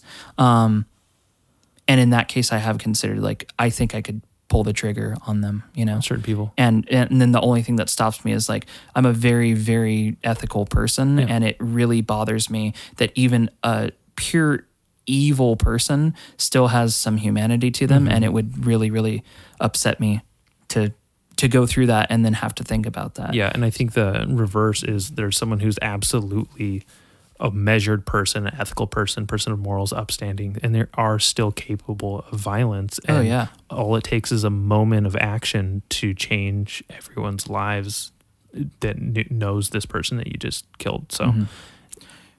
Right. So, how do you do it? Um, God, you know what? I I don't want to just say uh, strangulation because it's too obvious, too easy, but. Right. all kinds of different ways. You know, there. It. I think the setting of where the person is is really interesting. Mm-hmm. Um, my grandfather uh, used to make his own bullets, and I just found that out recently. Mm-hmm. And I think that if you could make your own casing and bullet, and it wasn't traceable, the ballistics weren't traceable because it's not in production. You could um, you could shoot someone with a sniper rifle far a distance. You know, you can change, wash the clothes. You're not anywhere near them with a reasonable amount of time. You'd have to be quite a skilled marksman to do that. Mm-hmm. But um, I, I've I've I've thought, would that be like? Because in my thinking, if I had to kill someone, my first thought is, how do I get away with it? Not how do I end their life? Right. because it's a a matter of like okay there's so much gunshot residue there's ballistics there is um there's so much to go into guns guns are just so sloppy knives are so intimate and messy and personal and it's just like oh that's gnarly and also yeah if people don't die the second you stab them you either have to keep doing it like the lady i found she Yeah. was stabbed like some 68 times or something and it's mm-hmm. like how much of that was him like, God damn, mom, die. Yeah. You know what I mean? Like, this is this guy That's his mom. yeah, that's a disturbing story. I don't know like how much you've looked into it just because you're personally involved. But I've, I've looked into it. after you told yeah. Uh-huh. me the story, I went and like digging up in the newspaper archives the same way I am Mm-hmm. with Kristen and all the articles about it, reading the details of what happened, how it happened at their house, how her boyfriend was just watching while it happened and then helped. Oh, wow. did you know that? I didn't know he So like her son watching. Mm-hmm. was stabbing her and the boyfriend just like got up and walked out of the room and let him stab her and then came back into the room at some point, saw it was still going on and walked away again and then ended up helping the son dispose of the body. So he was charged too. Yeah. And it was just like, oh my God, like what kind of people I, are I can't remember his name right now. No, but her name was Tina Kegler, right? Yeah, Tina Kegler. Um, she was 34. Her son's Derek Hernandez. There you go. Yeah. Um, he was 16 at the time, and fuck, man, it uh, that traumatized me in a weird way because it's not an obvious way. yeah. It was like the Kristen Smart thing, where it was like something traumatized me. It planted a seed, yeah. and now I always have that on my mind. Mm-hmm. Whether I know, like, when, or I always associate that with these types of things. Mm-hmm.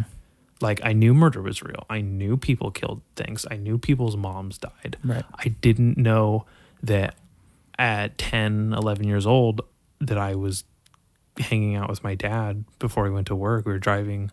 So the story, uh, me and my dad were driving to Lompoc from Nipomo, where we had lived at the time, Mm-hmm. and we always stop at this uh, spot on Harris Grade. It's a great place to stop. People stop there all the fucking time. Every time I take Harris Grade, someone stop there looking over the whole valley. You can see Vandenberg Village. You can see the mountains. You can see all of Lompoc. Like it's a really great spot to observe any of the launches from Vandenberg. It's a really popular spot, which is really weird. that they dumped a body there. But Mm-hmm. um, this uh, son who had a drug addicted mother was possibly on drugs himself or mentally ill and stabbed his mom 68 times had even prompted her boyfriend prior to doing it saying he was going to do it Yeah. like I can't stand that bitch. I'm just gonna fucking do it. Like I think in the same night even, and I didn't realize he had watched or had walked away. And Yeah. Um, I knew he helped. I knew that he they drove her body up and just threw her over the side. Yeah. Like she was right out in the open. She was like 15, 20, maybe 30 feet like from the top, you know. This, this this happened like 15 years ago, so I'm kind of fuzzy. But now every time I walk into any building or any place or any like room and flick the light on, I just expect to see dead bodies, the worst possible things you could imagine Yeah. just dead people and um because everything's on the internet now i've seen like a number of real life gore images Yeah. of dead people and nothing is more upsetting than when i see a dead black person because tina kegler is black and when i see them i see her and i like it hits me so much harder in such a weird different way Yeah. you know because like uh, the pigment of them changes gets lighter and you can see like oh this person isn't alive anymore the blood's gone Mm-hmm. that's a weird thing because like yeah i don't know Yeah. Was your dad ever a suspect? Did they ever question your dad because he found it? no No. oh, i found her Oh, right. Yeah. yeah he was taking a piss 10 20 feet for like right by her body down down that's right okay i'm sorry i didn't really finish i was a horrible storyteller we had stopped at this spot it was around Yeah. 9 a.m um, he's going to work he's going to drop me off at my grandma's um, we always stop there go take a piss whatever very routine for us he walks down there he's taking a piss and i'm just scanning looking at everything he's looking he's like oh do you see those deer over there my dad is amazing at spotting deer very far away somehow can't look at the road when he drives. He just got in an accident because he was doing the same thing recently. He was fucking looking at some animals and then rear-ended some fucking car in front of him. I'm glad he's okay. Um, and I was looking around and I see I was like, oh yeah, deer, Vandenberg Village, dad, body, washer, body. Like had to look back. I like, did a double take and I was like, dad, dead body. I can't even.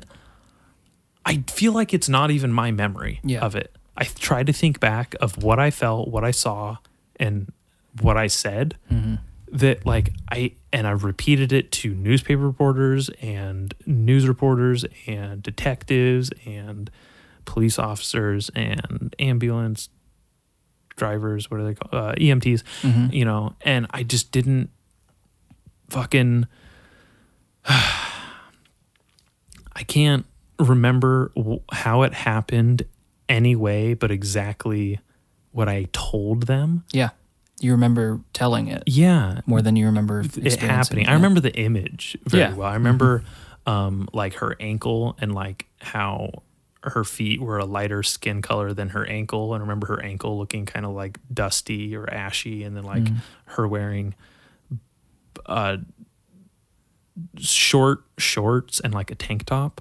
Mm-hmm. And I want to say they were yellow and blue, like they were very blue, like like sweat shorts and Uh-huh. like a tank top. And I never saw a head or a face or anything. It was a literal oh whoa. I just got like a flash of it that I've never like quite remembered. Mm-hmm. I did. I didn't really see um much of like I didn't see any stab wounds. My dad did. He got close and he was mm-hmm. like, "No, it's a mannequin, Dad." Yeah. not." And he was like, "Oh shit!" I just found out there was like a meme the other day I saw that was about things I've learned from watching true crime shows, and one of them was it's never a mannequin because so many people's story is like we thought it was a mannequin, and then we got up close and it wasn't. Yeah, how many mannequins are in that fucking state? That that that fucking the like movements and like the contortion and I don't know. Yeah, It was weird. It was like she was on this like little like flat part of a hill, mm-hmm. like down the hill. It looked like have you been back to the exact spot? you know, I've been up there a number of times mm-hmm. and like looked down there. I wonder if I could remember where specifically her Yeah. body was found. I'm like, I have uh, like an almost borderline obsession with like locations. We stuff. can go up there after this. I would love that. Let's yeah. do that. But I- like, I'd love that. Yeah, locations are like a big thing for me, and knowing exactly where something happened, it's like God, I can like feel the aura here. Yeah. Not that that's a thing, but you know what I mean. You, you feel try the vibe. to get in touch with it. Yeah. Mm-hmm. it's very yeah. I get it. I and I wonder if I could remember any more. I mean, I remember a lot. The I remember driving playing this uh, game. Me and my dad had this game where we'd guess who was on the radio, and if, we'd always listen to classic rock because I love classic rock Mm-hmm. Yeah. and like old rock and roll music. And you know, he's older than me. He got a lot right, but I'd get a lot right too. Because I was Mm-hmm. so I remember us playing that game, and then I remember getting out. I remember exactly what I was wearing because it was in the newspaper, and I looked so silly. There's a picture of you. Yeah, Oh, yeah, haven't it- it's that. hilarious. Um, I, I I've always dressed like the fucking like this asshole. I had like a a beanie and like a blazer and like black tight jeans. I was ten or eleven years old. Uh-huh. No ten year old or eleven year old dressed like this. I don't know how I got away with it, and I don't know who let me out of the fucking house. but um, I remember this shoe size I was wearing because it was way bigger than the sh- my feet were Uh-huh. Until now. Now I wear that exact shoe size. It's very weird. I wish I could read like the case files or like the Yeah. Mm-hmm. anything about it. That'd be fantastic. Just because I really want to know what was reported, what I could, if I could see pictures of the crime scene, or you know, at least scene where she was left. So. Yeah. God, I'm sorry to uh, stop you again. I have to use the bathroom. Okay. All right. I, I might go after you. All right. Sounds good. You can go first, but okay. How?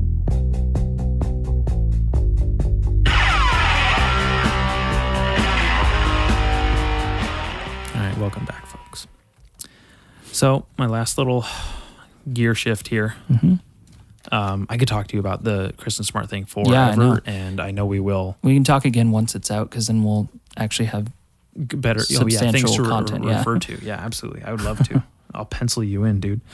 Um, it feels weird calling you dude because it's just too casual after this like very intense conversation, Yeah. in my opinion.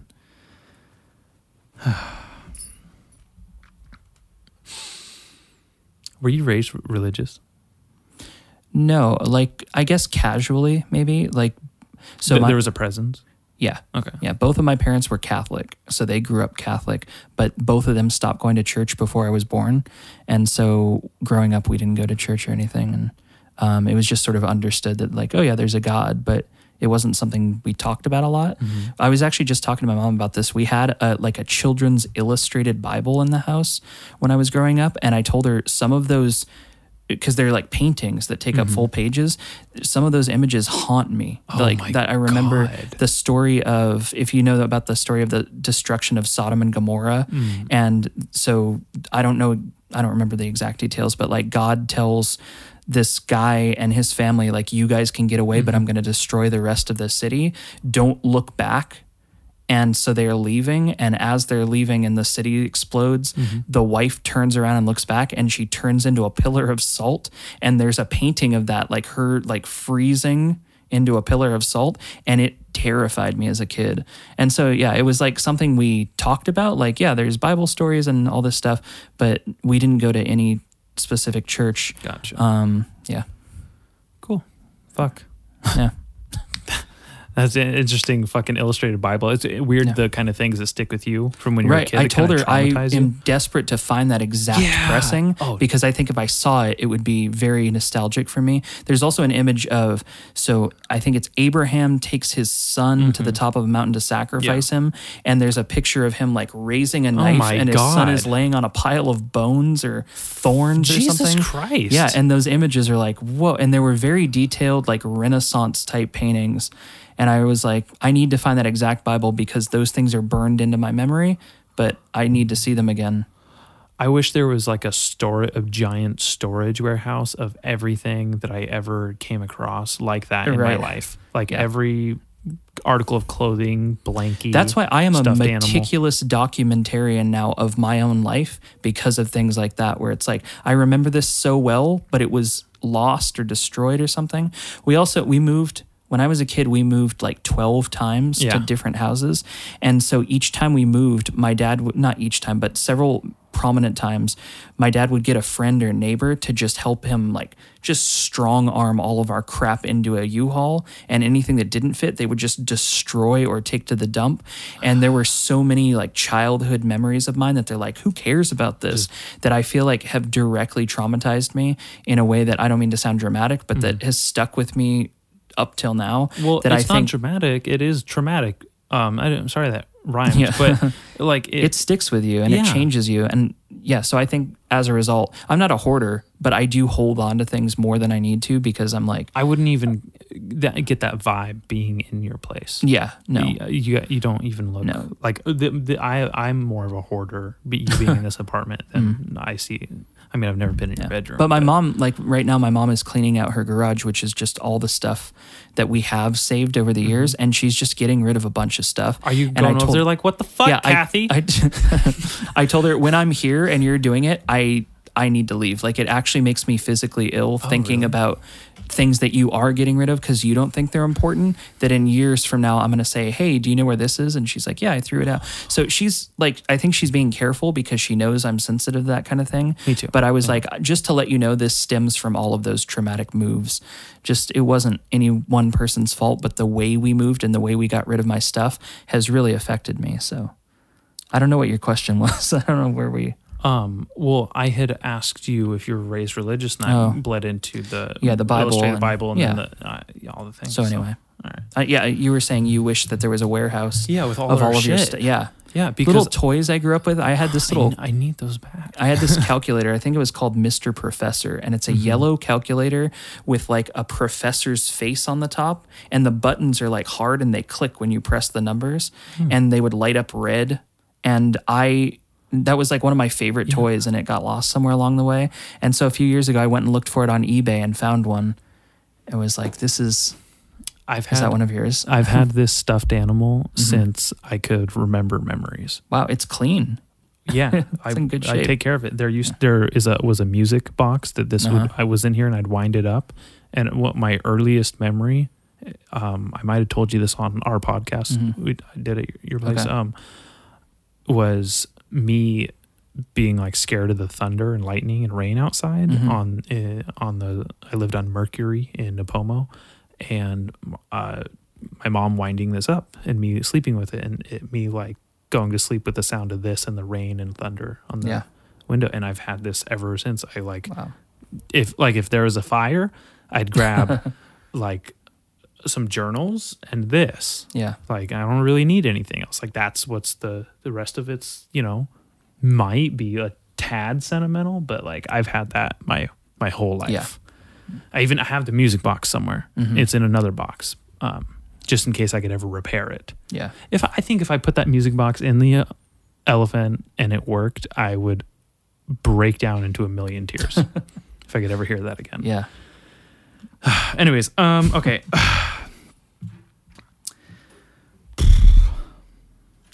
Why are we here? Remy. What is going on? Oh my god, that's his new toy. the thing's so fucking crazy. It sounds like he's They're murdering like a an toddler animal. was yeah. I don't I don't know why violence against children makes me laugh so hard. All right, hold up. We gotta close this. Just so that fucking that was insane. I hope that picked it up on the mics. I forgot about. what was your question? Why are we here? Why are we?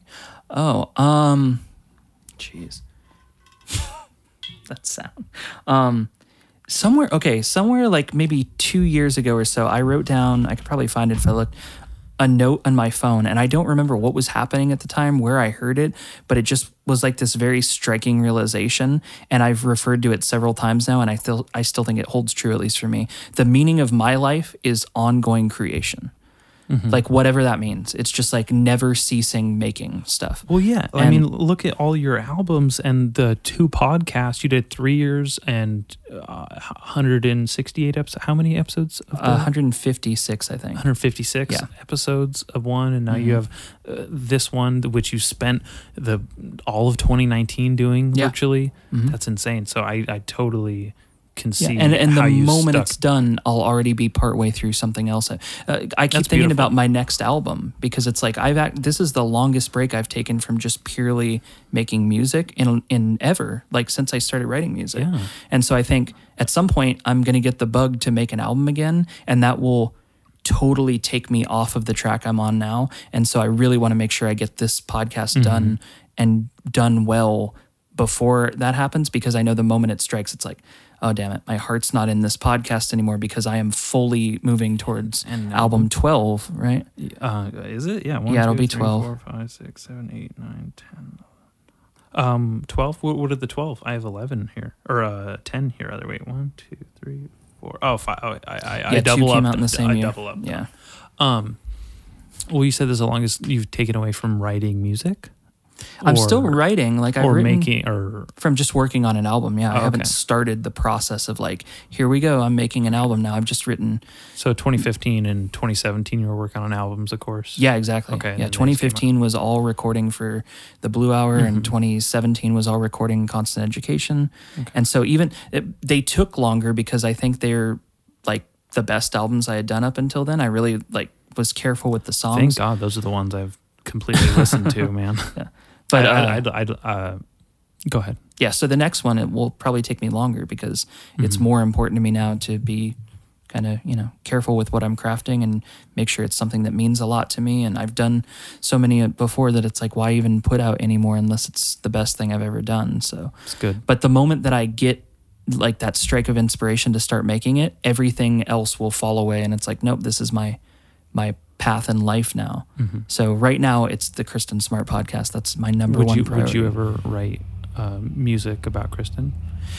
Actually, somebody asked me that, like, why don't you write a song about it? And it's like, I don't know why, but I cannot write songs like on assignment that way, where it's like, why don't you write a song about blank? I don't know. It just songs come to me the way they do, and if I sit down and try to write a song about a specific thing, it comes out in its own way. Mm-hmm. And also, it feels very cheesy to me. Like I can't imagine how I would write a song about Kristen Smart without it just being just total cheeseball. Well, I hope that at some point there is a organic moment where this podcast and everything had an effect Yeah. on your life. I think it will definitely come out in whatever the next album is. Will probably have shades of this last year in it, but I don't know what You're that will me mean. excited for your Yeah. album now too. That's cool. I I think love even that. about just the way that parents love their children, like Mm-hmm. just that sentiment from this year and meeting them and talking to them will probably come out in some form thinking about myself as a parent or thinking about my own parents and the way they loved me that maybe uh, the things that I've learned in the course of doing this will come out in song form but not as direct as like this song is about Kristen it will be a very you know organic thing yeah, I, I don't I don't see how it couldn't be. Yeah. You know. Um do you find it difficult to like grow up and watch people and your loved ones uh grow old and like the age? I'm having a lot of anxiety lately about because uh, I lost my brother-in-law John and it was like fuck, one of the young people in our family is dead. Like that's a trip. Um and I'm seeing I I just hung out with my brother uh Nolan for the first time in like five, six years. I hadn't, I hadn't seen him in a long time, Mhm. six or seven years. And he was like, wow, dad, dad looks so old.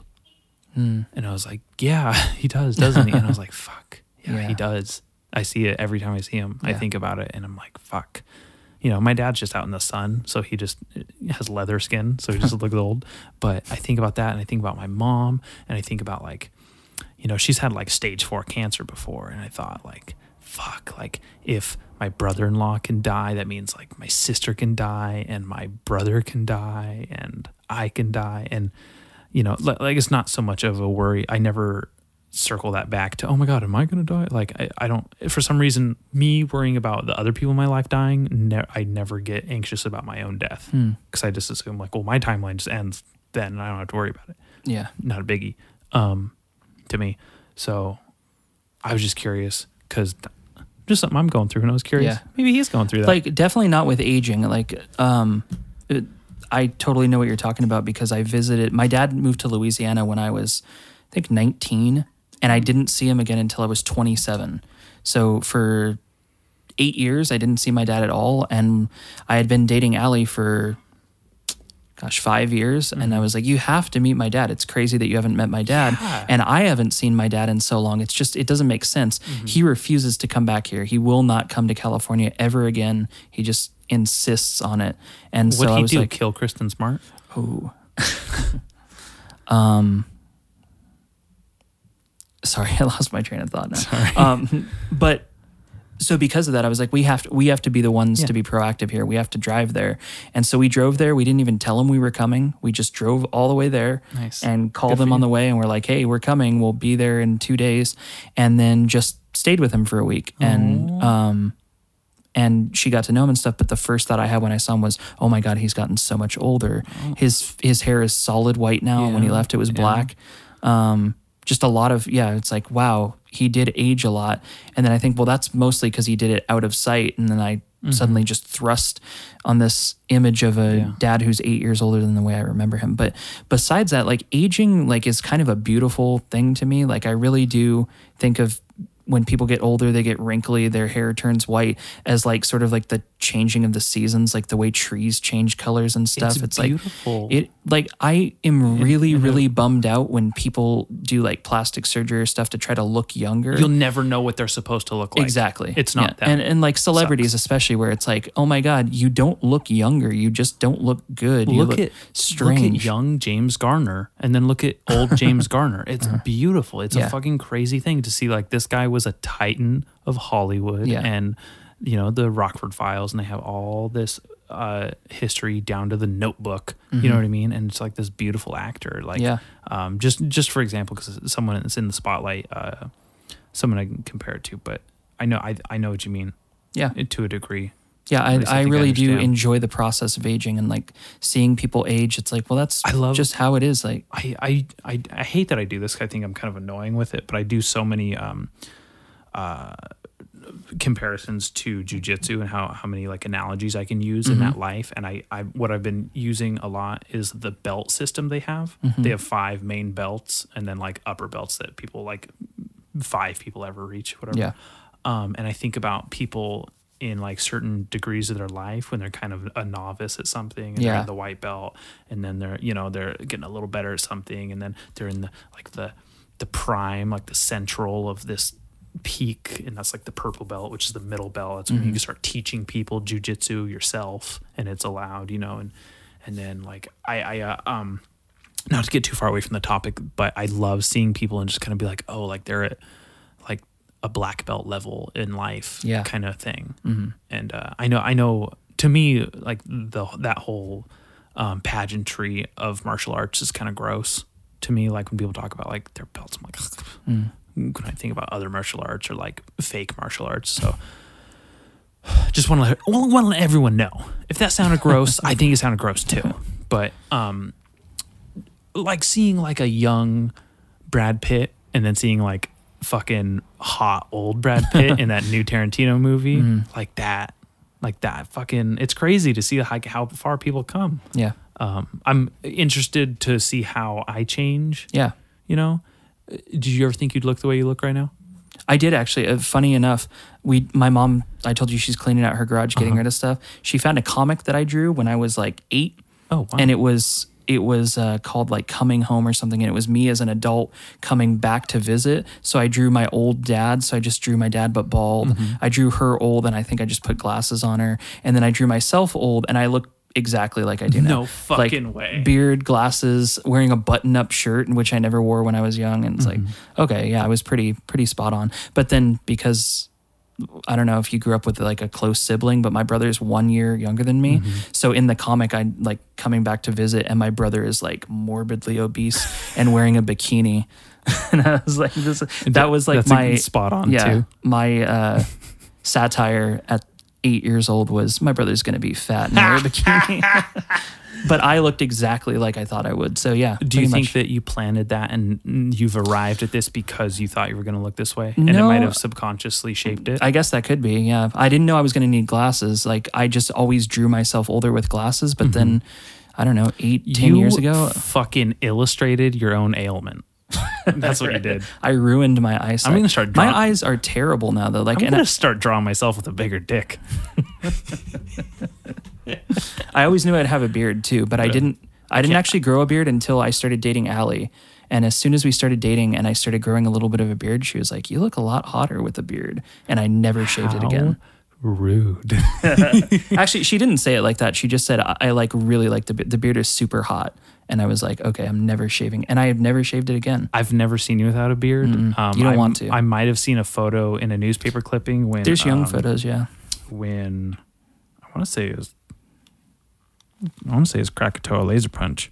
hmm Maybe there was a newspaper article about it. Yeah. um, and I think there was a young you, but your face was kind of obscured. hmm Where the fuck did that name for that album come from? By the way. Randomness. Okay. Uh, Like, Okay. I told Allie I want to make a super absurdist album Ooh. and I want the title to just make no sense. And on the spot, I was like something like Krakatoa Laser Punch. And then we just wrote it down and that was the name. That's amazing. I love. Can, um, what do you think happens when we die? Um, I tend to lean towards like our consciousness continuing in some way. Like I don't picture it being blackness, but I also don't picture like a spirit just like walking around doing ghost stuff. But I picture that like somehow like my brain will continue registering things that are going on, or if not my brain, my It's backed up in the cloud. yeah, exactly. Something like that's, that. That's nice. yeah, I don't think it's over, but I also don't think there's like a whole afterlife section where you do stuff. My ultimate is that God explains everything that was like all the things. I'm like, why did that have to happen? And he's like, here's exactly why. But I think that's more fantasy than anything. when I think about the uh, chaotic randomness of the universe and why certain things happen and like why you and I are sitting here and why Kristen Smart's dead and why I, you know just all these insane things um, and I think about the idea of them being explained and knowing cynically that they're not going to be Mm-hmm. that existence itself makes no sense Yeah. I don't understand why why human and universe and earth and it like any of that's a thing. Yeah. Like I just was like awake one day. There's no proof that this is real. Yeah. This is uh or even, do you ever have this thought that like, that even your past wasn't real, that you exist in this moment right now and all of your memories are implanted? I I in, uh, I subscribe to the whole idea of a matrix. Yeah. Mm-hmm. Very heavily. Whether I um want to operate that on that or not. Mhm. Like so much of I just took a fucking philosophy class one day and I was like, we're in a goddamn matrix. You know what I mean? Like I can't. Yeah. Didn't didn't there's some scientific study that said it's more likely than not that we are in a simulation? Yeah, yeah, some like, but you know, I m- men did that study. Study, Sure. Yeah. you know, or even worse, women could have done that study. just kidding, um, just fucking kidding. But um, like, it, it could be flawed because humans are flawed, Yeah. and there's no like and I, our I- understanding of things is so limited. Like I, I I don't trust any solution that sounds easy that it's like oh scientists prove this and it's like did they like they're working with human knowledge and that's pretty much it Mm-hmm. Very and limited, yeah. like i know that they're doing the best they can but i think there's only so much we can know and can learn do you know about like i don't know if you're into quantum mechanics or anything You know, I've been trying to find a way to get into these sorts of things. Yeah. So maybe what you should look up a video like look up a video on the double slit experiment this is the one that like trips me out the most and i know like i am not educated enough to mm-hmm. explain it myself. But basically there's exper- this experiment they do where they shoot photons at a wall and they put like a sheet of gold or some kind of conductor in between it and they cut two slits in the gold so that they shoot the photons at the thing and that's supposed to go in one of the 2 mm-hmm. right? Because they're just shooting one little thing of light. And instead what they found is that when they look back at the data that the light splits in two and goes through both slits at the same time uh-huh. and then becomes one again on the other side and hits the wall in the center of the two slits. And that when they're being observed they won't do that. They only do it when they're not being observed and so it's like photons, like the very like tiny, tiny particles are like changing their behavior based on human observation. That's when I start to think like, okay, like the fabric of the universe and all that is alive Is, uh, and like sentient. messing with us. And it, it knows that we're watching. It knows that we're trying to learn things and it doesn't want us to get too far. So there's times that I've thought that the very fabric of the universe is sentient and maybe even God. Yeah. That it is a creator of some kind and we're all made of the same mm-hmm. stuff and so yeah i think the deeper we try to dig the more we're starting to learn like oh my god it knows that we're trying to learn about it and it doesn't want us to those thoughts trip me out yeah that? i actually really enjoy that thought That's so much cooler than what I thought you were going to say something that was going to stress me out. That just made me like, I think that sounds so fucking cool. Yeah. Because there's an idea that we've observed it without it knowing yeah. in a way that we've like pulled a fast one on him. yeah So that's interesting. Mm-hmm. Also, that lends itself to so many like uh just universal things. Mm-hmm. The fuck. Something else you were saying. Also, oh, like if something separates and then comes back together again, Mm-hmm. I feel like that is a metaphor for closure. yeah You think that uh there's going to be some closure this year? Within the we'll next see year? we'll see I think there might be. This is going to be a fun one to go back and listen to and find a fucking title for. I'll tell you what. I have one in my head, but okay anyways, um, actually, one of my question was how how's your dad? Do you guys talk more? And No, um, I haven't talked to my dad since my birthday in March. I think he called and we talked for like ten minutes on the phone, and it was mostly about like what food he'd eaten that week and what he's planning to eat next week. And um, yeah, he doesn't talk to us at all. And when we try to talk to him, we can't get a hold of him. why is that? I don't know. Like part of me thinks that he detached from like he ended up in California accidentally. Like he came out here on his way to Washington. He was moving up there. His car broke down at the Buellton on ramp right here, and he just lived in Lompoc. And then uh, he was engaged at the time, and he broke off that relationship. Then he met my mom in Santa Maria, and just ended up having kids and staying. So the moment that we were adults, he was just like, "I'm like out of here." He's and like, so I think he doesn't want to look that, back That, at that car breakdown took way too long. I'm going back. yeah, it was 20 years of my life and now I'm out. That that part of me, um, because I'm not like connected to that situation in, in any way, shape, or form. I don't have any emotional investment Yeah. in that. Really romanticizes the idea of driving somewhere, getting stopped, or my car's broken down, and having a whole life there. Yeah. and then going back to like Where you came wa- from, waking yeah. up from your your long dream you had about living a whole life Right. with something, and then going back to that. Yeah. That's really strange. And I know that's why he doesn't want to come back to California because he views it as like a place he got trapped in. Mm-hmm. But with my mom, she's like, yeah, but you have two grown children here who are like now in their 30s and they want to be in contact with you. And he's like, well, I'm, I'm working and just, I don't know. He's, uh, he's also, I've, I've come to understand that my dad is just a very, so I don't even want to say superficial because I don't mean it that, but he's just sort of a surface, Surface level, level, okay. person. He just like he likes to talk about the daily agenda and mostly like where it revolves around what he's going to be cooking and Mm-hmm. eating that day. And beyond that, I can't get very deep with him. He just doesn't like to go there. And I'm a very deep person. Yeah. Like I like to have my mom and I can go for hours and hours. Like if my mom and I had a podcast, it'd just mm-hmm. be endless, just talking all the time. But my dad's never been like that, and so I don't know. He just doesn't want to talk about it much. He doesn't. Would you have a podcast with either your parents? No, but I mean, an episode. I, I thought about having my mom on. Mm-hmm. Yeah, I, I thought about having my mom on. Are we okay? But it's just like I don't know how much. I don't know. It, it'd be so, like why I didn't have Ali on for a long time. Mm-hmm. It's like I know everything about you. So where do we start? Do we just mm-hmm. start in the middle of a conversation? Because with Are We Okay, there's a very like a flow of like I'm going to get to know you. We're going to mm-hmm. talk about how you got here in life, and now what do you think happens after this? With my mom, it's like are we just starting in the middle, or I don't know but yeah, I had thought about it, but then once it got towards the end, it's like I just kind of want this to be over. All right. Well, I have a speed round for you. Oh, good. When's the last time you cried? Um, I've almost cried three times during this podcast, just to let everyone know. uh, when I was in Stockton, talking about Kristen. With her mother. Yeah, with her, we had a luncheon with all of her like family friends and fr- friends of hers from high school, and we all just went around the table and they shared memories of things Kristen liked to do and stuff. And I started getting really like, oh my god, this is painful because there was there was not like a mournful tone to it. It was a very much like Kristen was awesome and she was like the sweetest girl and she was so friendly and she was and it was just like, oh my god, I'm gonna I'm gonna cry. And so yeah, and then the one of so the, they put together a video to play at her funeral when they had a funeral for her where they officially declared her dead.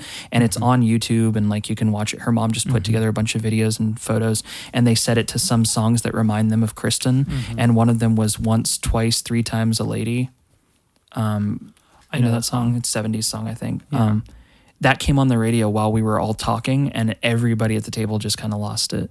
I was like oh this is from Kristen's dude. funeral video and so yeah Okay. If I was gonna play you in a one man show, what are three props? three props I'd have. Um, I'd have to have. I think they change all the time now. Um, I would say at this point, glasses, a beard, and then I don't want to say. Then you could be anybody. Maybe glasses, a beard, and a microphone. That's what I was thinking. Okay. Yeah, that's Yeah. exactly what I was thinking. Yeah. What were you not gonna say? A plaid shirt. Oh yeah. I was like, that that's, could be anyone. Yeah, it could be yeah. anybody at all. So yeah, I could be you for Halloween, dude. Yeah. Actually, specifically for this podcast, for uh, the Kristen Smart thing, Mm-hmm. got this rig that uh, all the people from This American Life use. So, like this big portable recorder and a shotgun microphone and then headphones. ass. So when I walk into a room, I've been telling people it's like I look like a Ghostbuster. Yeah, I it's bet like a you look like a ghost hunter, and, one of those yeah. annoying people. So like maybe more specifically, that rig Mm-hmm. is like very uniquely me now. gotcha. Okay. I'm gonna skip that one because I already heard that one. Okay. Earliest memory. I think we talked about that on Probably. your I've, yeah, I've said uh, several of them. podcast. Yeah. So, um, what did you expect coming on this podcast? Um, I thought you were going to ask me a lot of questions that I wouldn't be able to answer, like about about this podcast specifically, about my podcast. Sorry, Mm-hmm. um, where I'd have to be like, oh, I can't talk about that yet because it's not out. I was afraid of that happening too. yeah, it didn't really. Yeah. Um, I expected your room to smell worse and be a little dirtier. Smell worse? Does it smell bad? No, it doesn't smell bad at all. but I thought I would walk in and be like, oh my god, it smells like like bo. And A- Allie's guess was what did she say? Bo and pot and something else. Does it And smell I like- said, I'll let her know. Does it smell like weed in here? No, not at all. That's so weird because I smell like, a candle. There's two joints right there. I had my pipe right there. I, don't know. I don't smell it at all. I smell a candle. If you lit a candle, maybe some kind of hazelnut. No, I al- I always um have a candle. It's actually in the bathroom right now. Okay. Um, because I was I was actually taking out my trash. and One of the trashes smelled like puke, and I was like, "That's weird," because I definitely didn't puke in there. So I put it in the bathroom to wash it out in the shower. Then that smelled, so I put it in the garage. so I had to light a candle in here and in there. It's a candle Kylie got me. It's like some tobacco scent. Okay. Um, is that all? That's all you expected? Yeah, The what were the, what were the other smell? Bo weed, not far off. I can't remember what the other one I'm was. very self conscious about odors. Like it's always the first thing I tell my guests. Like, oh, sorry about the way like my house smells. Or it's always Huh. like my first icebreaker. Is like, isn't it weird when you go to like your friend's house and they always have that one smell? And you're like, why does my friend's house smell like this? Yeah. So I'm very um, uh, I get very emotional about scents. hmm When I when I I was at work yesterday at Starbucks and I was cleaning the bathroom and strangely enough someone had like definitely put perfume on in there and it was the same smell or smelled quite a bit like the perfume Kylie wore when I first started seeing her. Yeah. And I um, kept finding excuses to go into that bathroom to smell it more. Yeah. So The first girl, like I had a serious crush Mm-hmm. on, she used this lotion on her hands that was from Bath and Body Mm-hmm. Works, and every time I smell that exact scent, I'm like, oh my god, I'm 14, and like, have Mm-hmm. you? There's a GIF, uh, a what? a GIF, What's that? uh, like a a graphic inner. What is it? Oh, a for? GIF. Yeah, it's GIF It's actually. GIF. the the inventor of it calls it a GIF, and so I would Guess what? question that. The inventor of the Pepe the frog doesn't own that shit anymore. well, it's the the, the Um, culture owns it. It's okay. GIF. Um, there's one of those where it shows it's like a computer generated Mm-hmm. graphic of a guy walking upstairs and then he just falls down the Mm-hmm. stairs in slow. mo- He's like a almost like a mannequin looking guy and he just Uh-huh. rolls down the stairs backwards. I picture that every time I smell that smell. I'm like just Why? me tumbling downstairs because like 14. pain. Yeah. There, there, there is. Um, it's funny because, oh, someone's home. You've been here that long. Oh man. That's okay. Most people are usually here during uh, Oh, them okay. getting home. Um, there's this perfume smell that uh, my first like junior high girlfriend Mm-hmm. wore, and sh I don't, I don't, I don't really know her, but um, I love that smell. Yeah. To this day, I'm like, oh, geez, like that smell like reminds me of like that really rad month of junior high I had or whatever. that was cool. Yeah, I feel that. What's an album that's perfect start to finish? Uh, Pet Sounds by the Beach Boys. Is a fucking cop out ass answer. Is How it? dare you? I have more. Yankee Hotel Foxtrot by Wilco. Okay. I've never heard that. Okay. It's I, I I've learned that especially because I make albums and mm-hmm. that's sort of something I'm really focused on. The best albums are the ones that the first time you hear them, you're like, what the hell am I listening to? And they take several listens to be like, oh my God, I just got it. Like it, it has to click. Yeah. And so, I've yeah. never, no one's ever put that into words for me Yeah. before. I think Yeah, on movies too, where like you see a movie and it's like, oh, that was fine. But there's movies I've watched even recently that I see and it's like, I feel like I need to watch that 10 more times and it's going to be one of my favorite films ever. There's this movie, Flashbacks of a Fool, with uh, Daniel Craig. That movie, um, I saw it on like some movie channel on DirecTV when I was a teenager. And I was like, oh, this is a cool movie. And then I saw it at the video store in Nipomo and I was like, oh, I gotta, I'm gonna check this out. I can't pick a movie. Mhm. This was before Netflix and stuff was we had it, and um, I watched it and I was like, "Fuck, this movie's really good." And I watched it and I own that same copy from Yeah. that video store because it just like fucked me up so much, Mhm. and I just love that, love that movie, and it it took me a, quite a few viewings Yeah. to get to it. Um, can you tell me a mistake you're in the process of making or that you think you're in? Uh, I think I'm stressing myself up out too much about a deadline for this podcast. Like when it comes out, I don't think it matters. I, I think concur. as long as it's good when it comes out, it won't matter at all. I agree. Um, that's what happened with my podcast. Mm-hmm. Is uh, the deadline for Yeah. it coming, and um, I think I um, could have waited uh, maybe a couple more weeks, maybe put a little more into it. Yeah. But I do like the uh, kind of haphazard way it came out. Mm-hmm. So That's always been one of my rules and like advice for other people. If you're going to do creative stuff, don't set a deadline for yourself. Mm-hmm. Especially, it's like record labels will set a deadline for you. Like managers will set a deadline for you. If you don't have one of those, if you're not on a label or you're doing things independently, don't set a deadline. Like work on it until it's really good and then put it out. But I think the problem that a lot of those people have is Mm-hmm. that they'll take advantage of that and be like, well, if there's no deadline, then I'll just They use drag as- my feet and then never get it done. they and use it's it like, as a so- yeah, so you have to balance. You have to drive yourself and make sure you know it's going to get done Mm-hmm. and then not set a specific date for it to get done. Like I'll do it, I'll work hard, and then when it's good, I'll put it out and whenever that is, that's fine. Could- And would so, you yeah. would you say there's merit in having um, a date to live up to? Yeah, but I think when you announce it to the world, then you're like It's not you're trapping your yourself. business, it's their business now. So the only reason I announced that the podcast would be out this summer is because I just knew it wouldn't take me that much longer. Mm-hmm. It's like in February I thought I'm pretty close to like getting this Mm-hmm. recorded, and then once I started interviewing people and getting connected to more, it's like oh my god, this could go on indefinitely. Yeah. yeah. I should have not announced it, but I didn't know that at the time I was announcing it. Well, I hope enough people that are uh, followers, fans, and listeners of Are We Okay uh, will listen to this and understand that, like, hey, you know, your own backyard's going to come out when it comes Yeah, out. Yeah, it's And happening. It's Yeah, definitely just- yeah. like, just gotta wait for it. yeah, the the idea that it has to come out at a certain date and Yeah. people holding to it would be silly. also like just in my head like because i promised summer and so i keep thinking Uh-huh. got to get it out before the end of september the more that i'm thinking about it i think that october november is actually a perfect time to get involved with something like this where like when you want to like when a new album comes out Mm-hmm. Yeah. when an album comes out in october it's like it hits hard because nothing else is going on except Halloween, Yeah. and that's at the end of the month. Right. So we're like, the what do way I the get till then? leaves look on the trees, like the way people are acting, like It's October evocative. feels different. Yeah. Yeah, I agree. Yeah. So trying to get it out in the summer was just like, well, it'll be done by then. But the more I thought about it, it's like, it's not a very summer listen. It's like you don't want to spend your summer not being at the beach because you're at home listening to a hypothetical murder scenario. Dude, I would much rather because when I consider um, school, Mm-hmm. and even though it happened during the summer, the, uh, her her murder, um, I think of school and fall and school starting and leaves and academics and Yeah. dorm rooms and there's like all these uh, visual associations I have with it. So Mhm.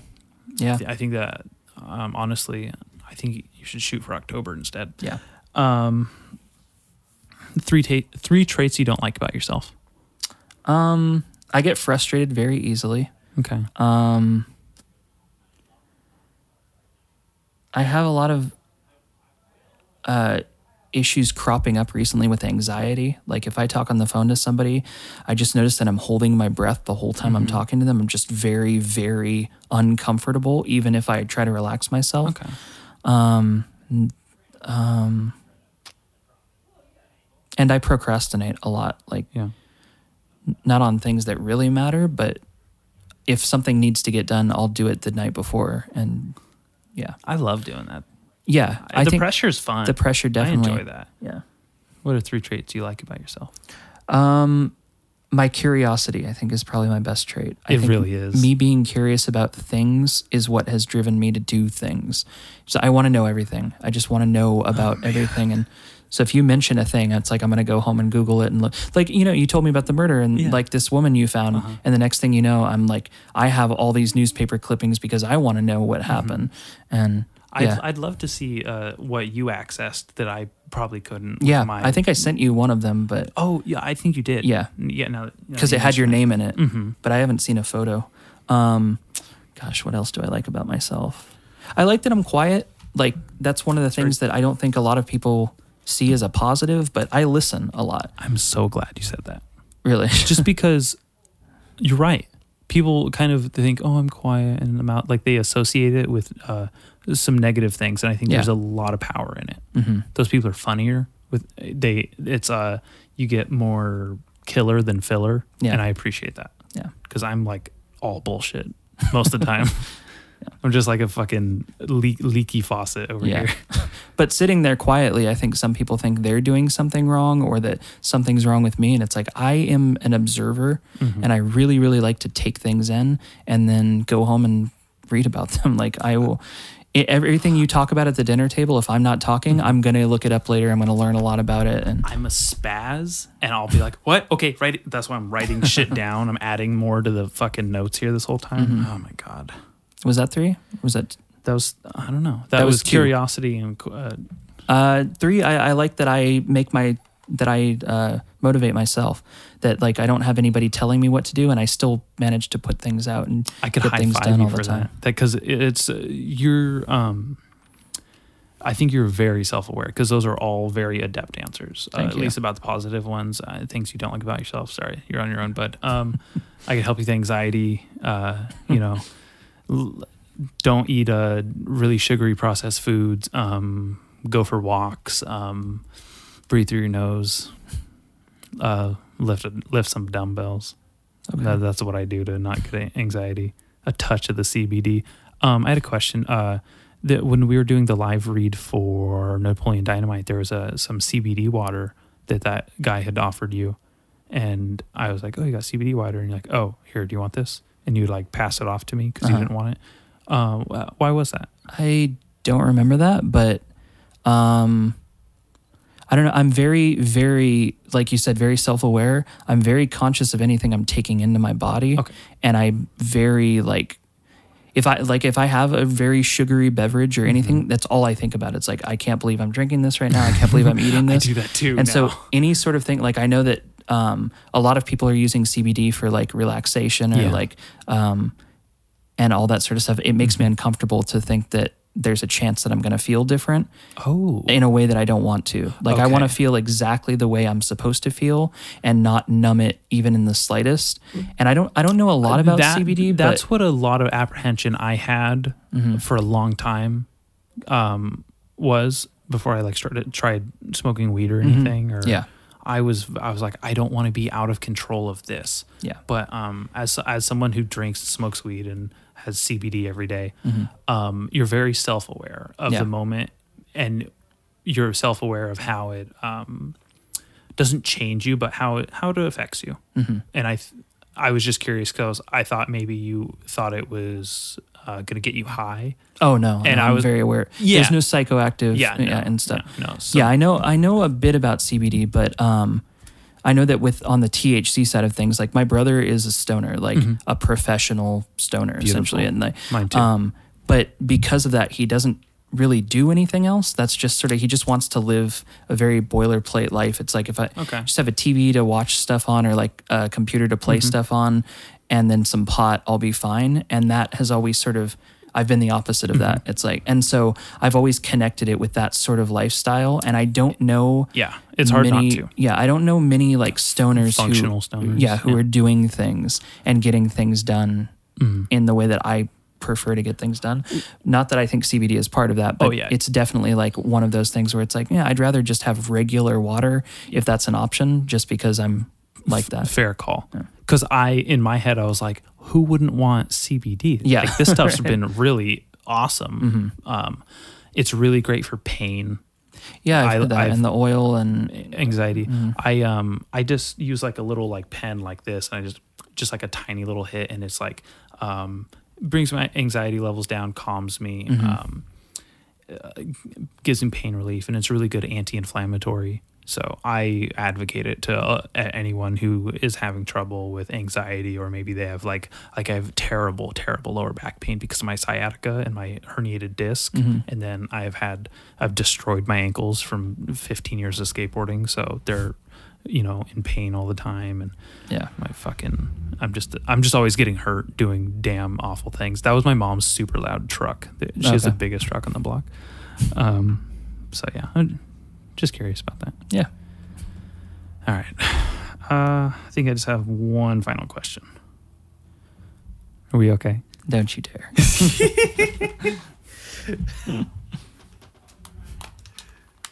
Are you leaving? No. I think we're good. I think we're good. I really do. Like, we're going into an election year.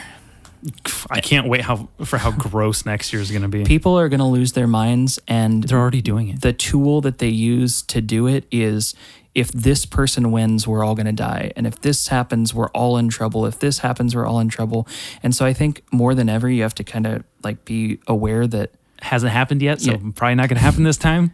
And, and then people call that like, call that being naive or being stupid to think that, well, because it hasn't happened before, you don't think it can happen now. It's like there's a difference between being cautious and being worried all the time or being angry all the time, being upset all the time. yeah, difference between paranoia. This crossed my mind this morning. I was actually I didn't know if politics would come up or whatever, Oh, but yeah. just this morning I was thinking about I I am willing to bet that the majority of people have said Trump like the word Mm-hmm. Trump Trump's name more times than they've said the name of the person they love in the last 4 years. That on a daily basis they've said something about Trump and not about their parents or like their mm-hmm. partner or anybody else. And it's like we really are focusing all of our energy on this man, love him or hate him. Mm-hmm. It's just the amount of talking about him is insane. It is I can't get through any podcast without it anymore. It's Right. So sickening. Hmm.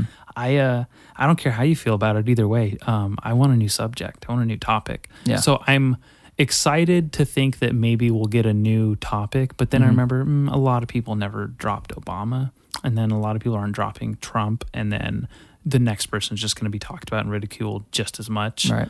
Also, um yeah. Yeah. Fucking I have a lot of thoughts about I that. we were just talking about last night where uh, Ali and I are both really excited to watch the debates when they happen, no matter who's in it. Yeah. But the social media aspect is the part that I'm going to need to cut out. It's like, can't stand watching people talk about this, but I would love to watch it play out. Fuck yeah. I'm I'm excited to see who takes him on and how it goes, and I really am not invested in uh, an outcome. So I'm just interested to see how it plays out. It's like it's gonna be whatever people want it to be, and so the more you talk about it, the you know the more you're just making it come true. So we'll see what happens. I think that there's no way he loses again or loses this next election. Okay. That's what I think as of right now. Yeah. And I'm I'm already like wishy-washy about that. Yeah. I will say like just being alive for that election Mm-hmm. and when it happened when like it rolled in and he won was probably a moment we'll never experience again in our lifetimes where it's like nobody saw this coming I remember and it happened. wa- the moment of like people around me crying and me like just walking up the stairs. Like, okay, Yeah. uh, hmm, I don't feel nearly as devastated as I thought I would, and just being like, uh, you know what? Come to think of it, I don't think I ever cared who the president was, and now you guys are making me. Yeah. So, But yeah, as far as being okay, I think that it's going to continue to get more and more trying and it's going to seem like we're not okay. Mm-hmm. I still think we're okay. I've always thought we're okay. good. Well, let's do this again sometime. All right. All right.